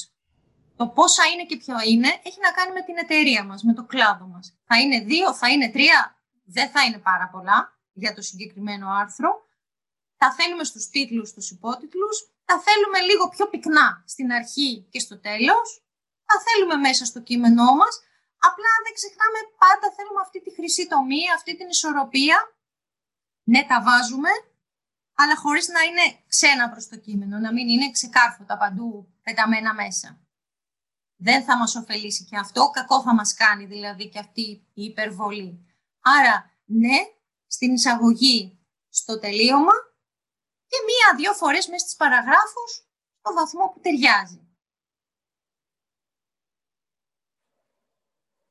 Ωραία. Ε, πριν προχωρήσω παρακάτω, για να γίνει εδώ έτσι λίγο μία διευκρίνηση, σε ό,τι αφορά την ερώτηση που είπαμε νωρίτερα, ότι αν υπάρχουν συγκεκριμένες προδιαγραφές για να ενταχθεί το blog ε, ως section μέσα στο site ε, να το απαντήσω για... Ε, ε, ναι, ναι. Ε, απαντώ στην ερώτηση αυτή. Τα περισσότερα, όταν ε, θα σας πω για το WordPress που ξέρω, δεν μιλώ για custom design sites, δεν μιλώ για άλλες πλατφόρμες όπως το Wix που νομίζω όμως και αυτό έχει. Όλα τα templates που αγοράζουμε για να φτιάξουμε ένα website, τουλάχιστον το 90% μέσα στο demo που βλέπουμε και βλέπουμε ότι έχει κεντρική φωτογραφία ή δεν έχει φωτογραφία, που έχει μια... Όταν λέω demo δείχνει κάποιες πρώτες σελίδες. Οι περισσότεροι έχουν κατασκευάσει μέσα ένα έτοιμο demo για, για blog, το οποίο βεβαίως παραμετροποιείται με αλφαγιώτα, γιατί στο site αποφασίζουμε εμείς ποιες είναι οι γραμματοσύρες, ποιο είναι το στυλ, ποιος είναι ο χρωματικός μας κώδικας. Άρα τεχνικές προδιαγραφές ειδικές, τουλάχιστον για το WordPress, δεν υπάρχουν. Υπάρχουν ακόμα και demo έτοιμα να αγοραστούν που είναι μόνο για bloggers. Ε, που θέλω να πω δεν έχουν περίτεχνα ε, user experience flows και εδώ είναι αυτή η σελίδα και από κάτω είναι η υποσελίδα. Είναι απλά blog. Φανταστείτε σαν ένα ωραίο ηλεκτρονικό περιοδικό με μεγάλες φωτογραφίες, με μικρές, με, με τετρά, οτιδήποτε. Άρα ε, προδιαγραφές εμπόδιο δεν υπάρχουν. Επειδή η ευγενία αναφέρθηκε περισσότερο στο πώς θα το ονοματίσουμε. Και, και πάλι μπορείτε να το ονοματίσετε όπως θέλετε. Μπορεί το meta description να είναι borrow my brain κάθετος blog και να εμφανίζεται οι απόψεις μας στο main menu. Ε, δεν ξέρω λοιπόν αν την έχουμε καλύψει την ερώτηση, αν είναι απαντήστε μας. Απλά για το τεχνικό κομμάτι να συμπληρώσω εδώ, ότι σε ό,τι αφορά το SEO, αυτό έχει να κάνει και με κάποια επιπλέον τεχνικά χαρακτηριστικά που είναι το workshop που ανέφερα πριν για όποιον ενδιαφέρεται. Ε, εκεί μπαίνουμε και λέμε τόσες φορές αυτό εδώ, τόσα γράμματα στο meta description, τόσους χαρακτήρες στο tag, τόσα keywords εδώ, τόσα keywords εκεί, τόσες λέξεις η πρόταση, τόσες προτάσεις η κάθε παράγραφος, και ούτω καθεξής. Εκεί μπαίνουμε σε μια πιο τεχνική, πολύ συγκεκριμένη ανάλυση, όπου δίνουμε οδηγίες για το ακόμα και τον αριθμό λέξεων και τον αριθμό προτάσεων σε μια παράγραφο, σαν έναν ιδανικό οδηγό. Όχι σαν κάτι που το ακολουθούμε τυφλά, μετράμε λέξεις και πετάμε όσες περισσεύουν, αλλά σαν ένα πολύ τεχνικό οδηγό για να βγάλουμε ένα κείμενο άρτιο από άποψη SEO, που ακόμα και τότε βέβαια δεν παραβλέπουμε το κομμάτι της ανθρώπινης επικοινωνίας που πρέπει να υπάρχει μέσα σε αυτό. Τέλος, ε, μοιράζονται μαζί μας έναν προβληματισμό ε, και ξεκινάνε με την ερώτηση ποια είναι η αρμόζουσα χρέωση για ένα εταιρικό άρθρο; Και ο προβληματισμός είναι ο εξής. πριν 10 ημέρες η εταιρεία που ήμουν, λόγω κρίσης κατήγγειλε τη μόνιμη σύμβασή μου και μου ζήτησε ωστόσο να συνεχίσω να γράφω. Πώς ε, τώρα περισσότερο τεχνικά μπορούμε να διαχειριστούμε ένα ναι, τέτοιο θέμα. Ε, συγγνώμη που παρεμβαίνω, θέλω να είμαι πολύ σαφής. Ε, αν, αν το βρω, παρακαλώ επικοινωνήστε μαζί μου, το έχω, έχει δημοσιεύσει από μία μικρή έρευνα που έκανε στην Ελλάδα η σελίδα Facebook Digital Nation, που είναι αρκετή απόφοιτη του No Grants, αυτού του πτυχίου που προσφέρεται υπό την αιγίδα του, του, του Αμερικανικού Κολεγίου Ντυρί. Επικοινωνήστε μαζί μου, μπορείτε να με βρείτε εύκολα, όπου εκεί αναφέρονται κάποιες τιμές. Και θα σας πω γιατί απαντάω έτσι. Διότι στην αγορά που κάποιος έμεινε χωρίς δουλειά, κάποιος φτιάχνει μια καινούργια εταιρεία, ε, στην αγορά του Αλ Χαλίλη που λέγει το τραγούδι, μπορεί να βρείτε οποιαδήποτε τιμή. Δεν είναι ασφαλές να σας το πούμε. Εμείς έχουμε φτιάξει μία τιμή στο Brain Shop, η οποία θεωρούμε ότι είναι τίμια πάρα πολύ και για τα δύο μέρη. Αλλά μην μπούμε σε... Συγγνώμη που σας απαντώ έτσι, είναι καλύτερα να πάρετε σαν οδηγό γιατί η έρευνα έγινε σε πάρα πολλά στελέχη και εταιρείες. Και πραγματικά όταν θα μου στείλετε ένα email θα σας απαντήσω α, με διαφορά μια-δύο ώρες. Θέλω να κάνω και εγώ μια απάντηση σε μια ερώτηση που με απασχολεί από την αρχή. Αν πιστεύουμε ότι το freelance copywriting έχει μέλλον ή οδηγούμαστε περισσότερο σε in-house δουλειές; Θα δώσω το λόγο στην Ευγενία, απλώς θα σας πω το εξής. Διαβάστε ένα blog post που γράψαμε για τις in-house ε, προβλη... τους in-house προβληματισμούς και τα διλήμματα των εταιριών και θα σας πω και κάτι σαν άνθρωπος που η πρώτη μου δουλειά ήταν κειμενογράφος, που ποτέ δεν τη συνέχισα. Έχουμε τρομερή έλλειψη για ελληνικά και σωστή γλώσσα. Δεν με ενδιαφέρει το μάμπο τζάμπο παραμύθι του digital. Χειρίστηκα digital για 120 χώρες. Δεν παραμυθιάζομαι. Όσο περπατάμε στην ψηφιακή εποχή, αν είστε στο χώρο του freelancing, σας το λέω να με ξεγυμνώσετε και να με βαράτε, έχουμε έλλειψη για καλή γλώσσα. Άρα το freelancing κατά την ταπεινή μου γνώμη, όταν εφόσον κάποιος έχει χτίσει και μια καλή εικόνα και είναι και τίμιος και πολύ καλός στις δουλειές του και δίνω την πάσα στην Ευγενία, γιατί με την Ευγενία έτσι γνωριστήκαμε. Τη γνώρισα ως freelancer και από τότε συνεργαζόμαστε μαζί και της εμπιστεύθηκα να κάνει rewriting πάρα πολύ μεγάλες δουλειές. Αλλά μπήκα και είδα reviews, δουλειές, πελάτες, ξεγυμνώνονται στον επαγγελματία που λέμε στο ψάξιμο, έτσι. Ευγενία. Εγώ τώρα θα απαντήσω όχι σε προσωπικό επίπεδο, γιατί το freelancing έχει πολλά πλεονεκτήματα για κάποιον που το επιλέγει, αλλά με έρευνες που γίνονται, κυρίως στην Αμερική που το ψάχνουν πολύ, είναι, είναι αυτό που έρχεται. Είναι αυτό που έρχεται, επεκτείνεται και με το κορονοϊό που όλοι έχουμε γίνει σε μια πλατφόρμα, σε έναν υπολογιστή και δουλεύουμε από το σπίτι με ευελιξία, δηλαδή ήταν που ήταν η τάση, ήρθε και ο κορονοϊός και το έχει απογειώσει τώρα αυτό. Από ό,τι διαβάζω από μελέτες, όχι προσωπική μου γνώση, γιατί εγώ είμαι μέσα σε αυτό, εκ των πραγμάτων το βιώνω, αλλά με μελέτες που έχουν γίνει κυρίως Αμερική και Αγγλία, είναι η τάση σε πολλά πολλά επαγγέλματα. Δηλαδή είναι ε, από, να ξεφεύγουν οι εταιρείες από το in-house, να πηγαίνουν σε χρήση freelancer για πολλά θέματα, το οποίο τους δίνει οικονομική ευελιξία. Και ήρθε η κρίση και πρώτον μας έκανε πιο ικανούς χρήστες της ε, εργασίας, της τηλεεργασίας, απέδειξε στις εταιρείες πόσο αυτό μπορεί να λειτουργήσει, τις έβαλε σε αυτή τη διαδικασία. Συν ότι η ευελιξία στα σχήματα θα πάρω τον freelancer όταν τον θέλω και όσο τον θέλω. Και, και ελευθερώνει τα resources η εταιρεία και το budget για να κάνει οτιδήποτε άλλο κρίνει. Άρα η εταιρεία ωφελείται, ο freelancer έχει τα πλεονεκτήματα της ελευθερίας κινήσεων, τόπου, χώρου, χρόνου, χρεώσεων. Οφελούνται και οι δύο και με την δυναμική που παίρνει πλέον η τηλεεργασία, σίγουρα πάει προς τα εκεί η αγορά. Με άλλες ταχύτητες σε άλλες χώρες, αλλά οι πλατφόρμες στην Αμερική ειδικά για freelancer γιγαντώνονται πλέον. Και Ευρώπη από ό,τι ακούω και βλέπω. Οπότε ναι, η τάση είναι από το in-house προς τα έξω. Πια. In-house τους έβγαλε και ο κορονοϊούς όλους έξω τώρα, είναι στα σπίτια τους. Άλλοι. Έχουμε άλλη ερώτηση μας. Δεν υπάρχει κάποια άλλη... Όχι, όχι, δεν υπάρχει κάποιο άλλο ερώτημα το οποίο να εκκρεμεί. Νομίζω ότι έχουμε τουλάχιστον καλύψει τα ερωτήματα που σε πρώτο επίπεδο ε, δημιουργήθηκαν μέσα από την ναι. παρουσίαση και τη συζήτηση την οποία έχουμε κάνει σήμερα.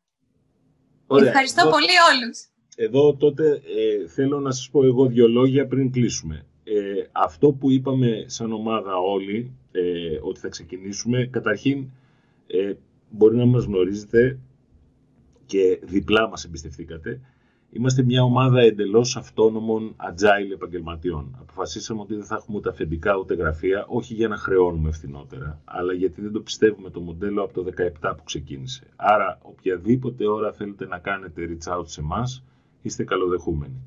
Δεύτερον, θέλω να ευχαριστήσω εκτός από εσάς που το παρακολουθήσατε πάρα πολύ την ευγενία, γιατί ε, έχουμε πολύ δυνατές πένες στην ομάδα μας και την Ευγενία και την Άσπα και την Άννα ε, και ευγενία και για την προετοιμασία και για το χρόνο και για το ότι δεν ήπιες νερό. Ήπια, ήπια. Ήπια. Ήπια, ήπια, το Λοιπόν, ε, έως το επόμενο Borrow My Brain webinar ε, θέλω να είστε όλοι καλά ασφαλείς, ε, να περνάτε όσο καλύτερα γίνεται αυτές τις περίεργες μέρες με αγκαλιές δικούς σας ανθρώπους και να σας ευχηθούμε καλό βράδυ, η Μυρσίνη, εγώ και η Ευγενία. Ευχαριστούμε πολύ. Καλό σας βράδυ. Να είστε καλά. Καλό βράδυ. Ευχαριστούμε. Καλό βράδυ. Ευχαριστούμε πολύ.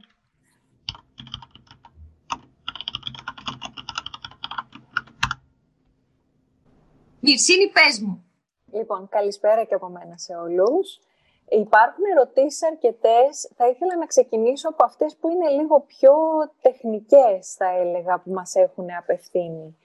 Ε, η πρώτη είναι, αν μπορείς να μας πεις ποια είναι η έκταση που θα πρέπει να έχει ένα κείμενο, πόσες είναι οι λέξεις περίπου που θα πρέπει να υπάρχουν για να θεωρηθεί ότι είναι αρκετά καλό και να το βγάλει Google στα αποτελέσματά της ε, και να μπορέσουμε λίγο να το δείξουμε να φανεί σαν αποτέλεσμα όταν κάποιος ε, ψάχνει ένα άρθρο το οποίο μπορεί εμείς να έχουμε γράψει.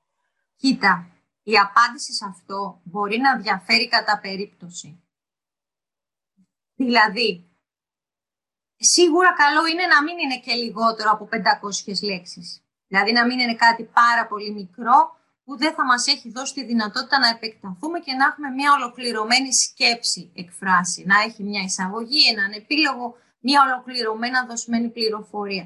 Άρα ξεκινάμε από κάπου εκεί, στο χίλιες λέξεις, χίλιες διακόσιες λέξεις. Αν αρχίζουν και είναι ακόμα πιο μεγάλα, πλέον εκεί έχει να κάνει με το συγκεκριμένο κοινό, τη συγκεκριμένη αγορά στην οποία απευθυνόμαστε. Ε, εγώ θα πρότεινα γύρω στο 500 με 1000 σαν ένα πολύ πολύ γενικό οδηγό. Το κυρίαρχο όμως που πρέπει να δώσουμε σημασία δεν είναι ο αριθμός των λέξεων, αλλά το consistency, η πιστότητα. Δηλαδή, προσδιορίζουμε εμείς στο κλάδο μας, για το brand μας, για την επικοινωνία μας, ποιο είναι το κείμενο που μας καλύπτει και που είναι σωστό για το κοινό που μας διαβάζει. Είτε είναι 500 λέξεις, είτε είναι χίλιες, αρκεί αυτό να το υπηρετούμε σωστά και με πιστότητα. Συστηματικά επίσης, παρένθεση εδώ να πω, γιατί τα μεγάλα κείμενα, ας πούμε, που είναι απαιτητικά, δεν έχει νόημα να βάλουμε ένα μεγάλο κείμενο μία στο τόσο και μετά να χανόμαστε. Είναι προτιμότερο να έχουμε μικρότερα των 500 λέξεων, για παράδειγμα, κάθε εβδομάδα, παρά μιας στο τόσο που καταφέραμε επιτέλους να γράψουμε ένα μεγάλο των 1500, να και το ανεβάσαμε δεν γίνεται τίποτα έτσι. Αν μπορούμε κάθε εβδομάδα εμείς να έχουμε 1500 λέξεις άρθρο γεμάτο χρήσιμη πληροφορία για το αντικείμενό μας, καλώς να το κάνουμε. Κρατάμε όμως το ρεαλισμό, δηλαδή αυτό, η απάντηση σε αυτό θέλει να θυμόμαστε με ρεαλισμό τι μπορούμε να υποστηρίξουμε με σταθερότητα. Κάθε εβδομάδα, κάθε δύο φορές την εβδομάδα, κάθε μέρα, κάθε μήνα, ανάλογα με το brand μας, να μπορούμε να το υποστηρίξουμε. Άρα δεν μπορώ να δώσω συγκεκριμένο νούμερο. Ναι. Απλά αυτά τα χαρακτηριστικά πρέπει να πληρεί. Λίγο ρεαλισμό και σταθερότητα. Είναι, είναι καλό γιατί ούτως ή άλλως με τον τρόπο τον οποίο απάντησες στην ερώτηση ε, κάλυψες και μία δεύτερη που υπήρχε από το κοινό που είναι το πόσο συχνά χρειάζεται να δημοσιεύουμε. Οπότε από μόνη σου νομίζω βοήθησες να απαντηθεί και αυτό το ερώτημα. Ε, τώρα σε ό,τι αφορά τις λέξεις κλειδιά, ε, βλέπω ότι υπάρχουν απορίες και ερωτήσεις οι οποίες εμφανίζονται ε, που έχει να κάνει με, τη, με το πόσες πρέπει να είναι αν πρέπει να είναι μία λέξη, αν πρέπει να είναι φράση, αυτή η φράση, πώς, μέχρι πόσες λέξεις πρέπει να είναι και πόσο συχνά να εμφανίζονται μέσα στο κείμενό μας. Ε, κοίτα, τώρα, για να μην μπω πολύ σε συγκεκριμένα νούμερα, γιατί και τα συγκεκριμένα νούμερα και συγκεκριμένες λέξεις είναι και σε κάθε κλάδο ισχύει κάτι διαφορετικό. Δεν σημαίνει ότι ό,τι ισχύει, ισχύει για όλους.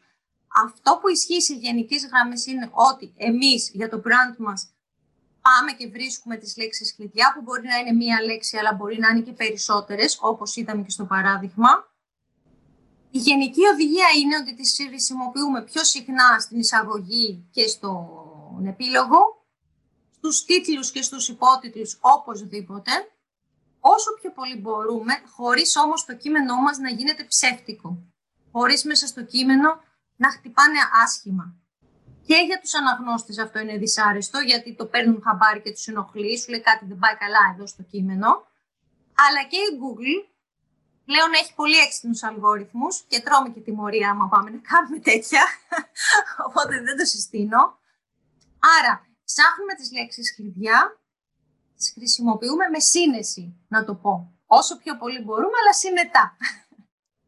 Ναι, να πω εδώ κάτι από προσωπική εμπειρία, ότι ε, ένας ε, παλαιός συνάδελφος συνήθιζε να κάνει αυτό που περιγράφεις, Ευγενία, και το έπιασαν οι μηχανές. Και ναι. τι έκανε. Όταν κάναμε ένα ε, μηχανισμό για νεοφυείς επιχειρήσεις, πήγαινε και έβαζε συνέχεια τη λέξη startups, σαν να, σαν να ξεκίναγε και να τελείωνε κάθε φράση. Άρα δεν μπορεί να μιλάς για την ευεξία και να λες η ευεξία είναι. Και όταν τελειώσεις αυτό πρέπει για την ευεξία να κάνει, δηλαδή κάπου, ε, το λέω η σεπήρωση είναι αυτό που λες, έχει πολύ μεγάλη σημασία μια ισορροπία. Ας είμαστε έξυπνοι στο πώς ε, βοηθώ με αυτά τα σεμινάρια αυτούς τους ανθρώπους, είναι στον τίτλο μας, είναι κάπου χωμένο μες στο κείμενο, χωρίς όμως να το κάνουμε ε, σάλτσα που βάζουμε τόσο πολύ, δεν θα δουλέψει. Παλιά δούλευε, αλλά τώρα πια έχουν εξελιχθεί τόσο πολύ οι αλγόριθμοι και μάλιστα η Google, δηλαδή το έχει κάνει και για καλό γιατί θέλει, τι θέλει, γιατί το κάνει. Θέλει να βελτιώσει την εμπειρία των πελατών της. Δηλαδή δεν το κάνει, για, το κάνει για να βελτιώσει την εμπειρία. Αντιλαμβάνεται λοιπόν ότι όταν η επανάληψη των λέξεων γίνεται ε, υπερβολική, χαλάει το νόημα του κειμένου, αντιλαμβάνεται ότι αυτό δεν αποτελεί μια καλή εμπειρία για τον αναγνώστη και άρα σε τιμωρεί. Και φυσικά έχουν πλέον εξελίξει τόσο πολύ τους αλγορίθμους τους, τους ανανεώνουν πάρα πολύ τακτικά, τους βελτιώνουν συστηματικά, οπότε δεν έχει νόημα να μπούμε σε αυτό το κομμάτι, το να κοροϊδέψουμε ας πούμε τις μηχανές αναζήτησης. Να σεβαστούμε τους όρους του παιχνιδιού, ναι. Ωραία. Ε, Έχω την επόμενη ερώτηση που λέει «Το blogging φαίνεται να είναι μια μορφή αμφίδρομης επικοινωνίας με το κοινό μας. Ωστόσο, στην επικοινωνία αυτή, ε, το blogging χρειάζεται να γίνεται μόνο με τη μορφή κειμένων ή μπορεί να έχει και άλλες μορφές; Αν είναι αμφίδρομο, είναι super τέλεια, μπράβο σας. Γιατί αν καταφέρουμε να έχουμε απαντήσεις, συμμετοχή, να απαντάει ο κόσμος να συμμετέχει, αυτό είναι τέλειο, είναι πολύ μεγάλη επιτυχία. Σε ό,τι αφορά το αν είναι μόνο κείμενο, όχι πια. Η τάση τώρα είναι για βίντεο. Δηλαδή αυτό που κυριαρχεί τώρα και εξελίσσεται πολύ δυναμικά είναι η παρουσία των βίντεο. Μπορεί να είναι κείμενο και βίντεο, μπορεί να είναι σκέτο βίντεο. Εμείς βεβαίως σήμερα αναφερόμαστε κυρίως στο κομμάτι που λέγεται ε, κείμενο, λέξεις, που γράφουμε λέξεις. Ε, το βίντεο έχει τους δικούς του κανόνες, γίνεται με έναν διαφορετικό τρόπο, αλλά σίγουρα, ε, ναι, εμπλουτίζεται με εικόνες, με βίντεο, με πολλά πράγματα, ναι. Προς τα εκεί πάει δηλαδή. Απλά εμείς αναφερόμαστε τώρα πιο πολύ στο γραπτό λόγο. Υπάρχει ερώτηση επίσης που θίγει τη σχέση που υπάρχει μεταξύ blogging και social media. Ε, το οποίο λέει ότι εφόσον τα social media ούτως ή άλλως χρησιμοποιούνται για μια άμεση επικοινωνία με το κοινό και μας δίνουν τη δυνατότητα προώθησης των προϊόντων ή υπηρεσιών μας, τι παραπάνω είναι αυτό στο οποίο ουσιαστικά εξυπηρετεί το blogging και πώς ε, υπάρχει μία ισορροπία και σύνδεση ίσως μεταξύ των δύο; Η απάντηση σε αυτό εμέσως πλην σαφώς τονίζει τη σπουδαιότητα του ένα brand να έχει το δικό του website, στο οποίο στεγάζεται και το blog. Είναι το δικό του σπίτι.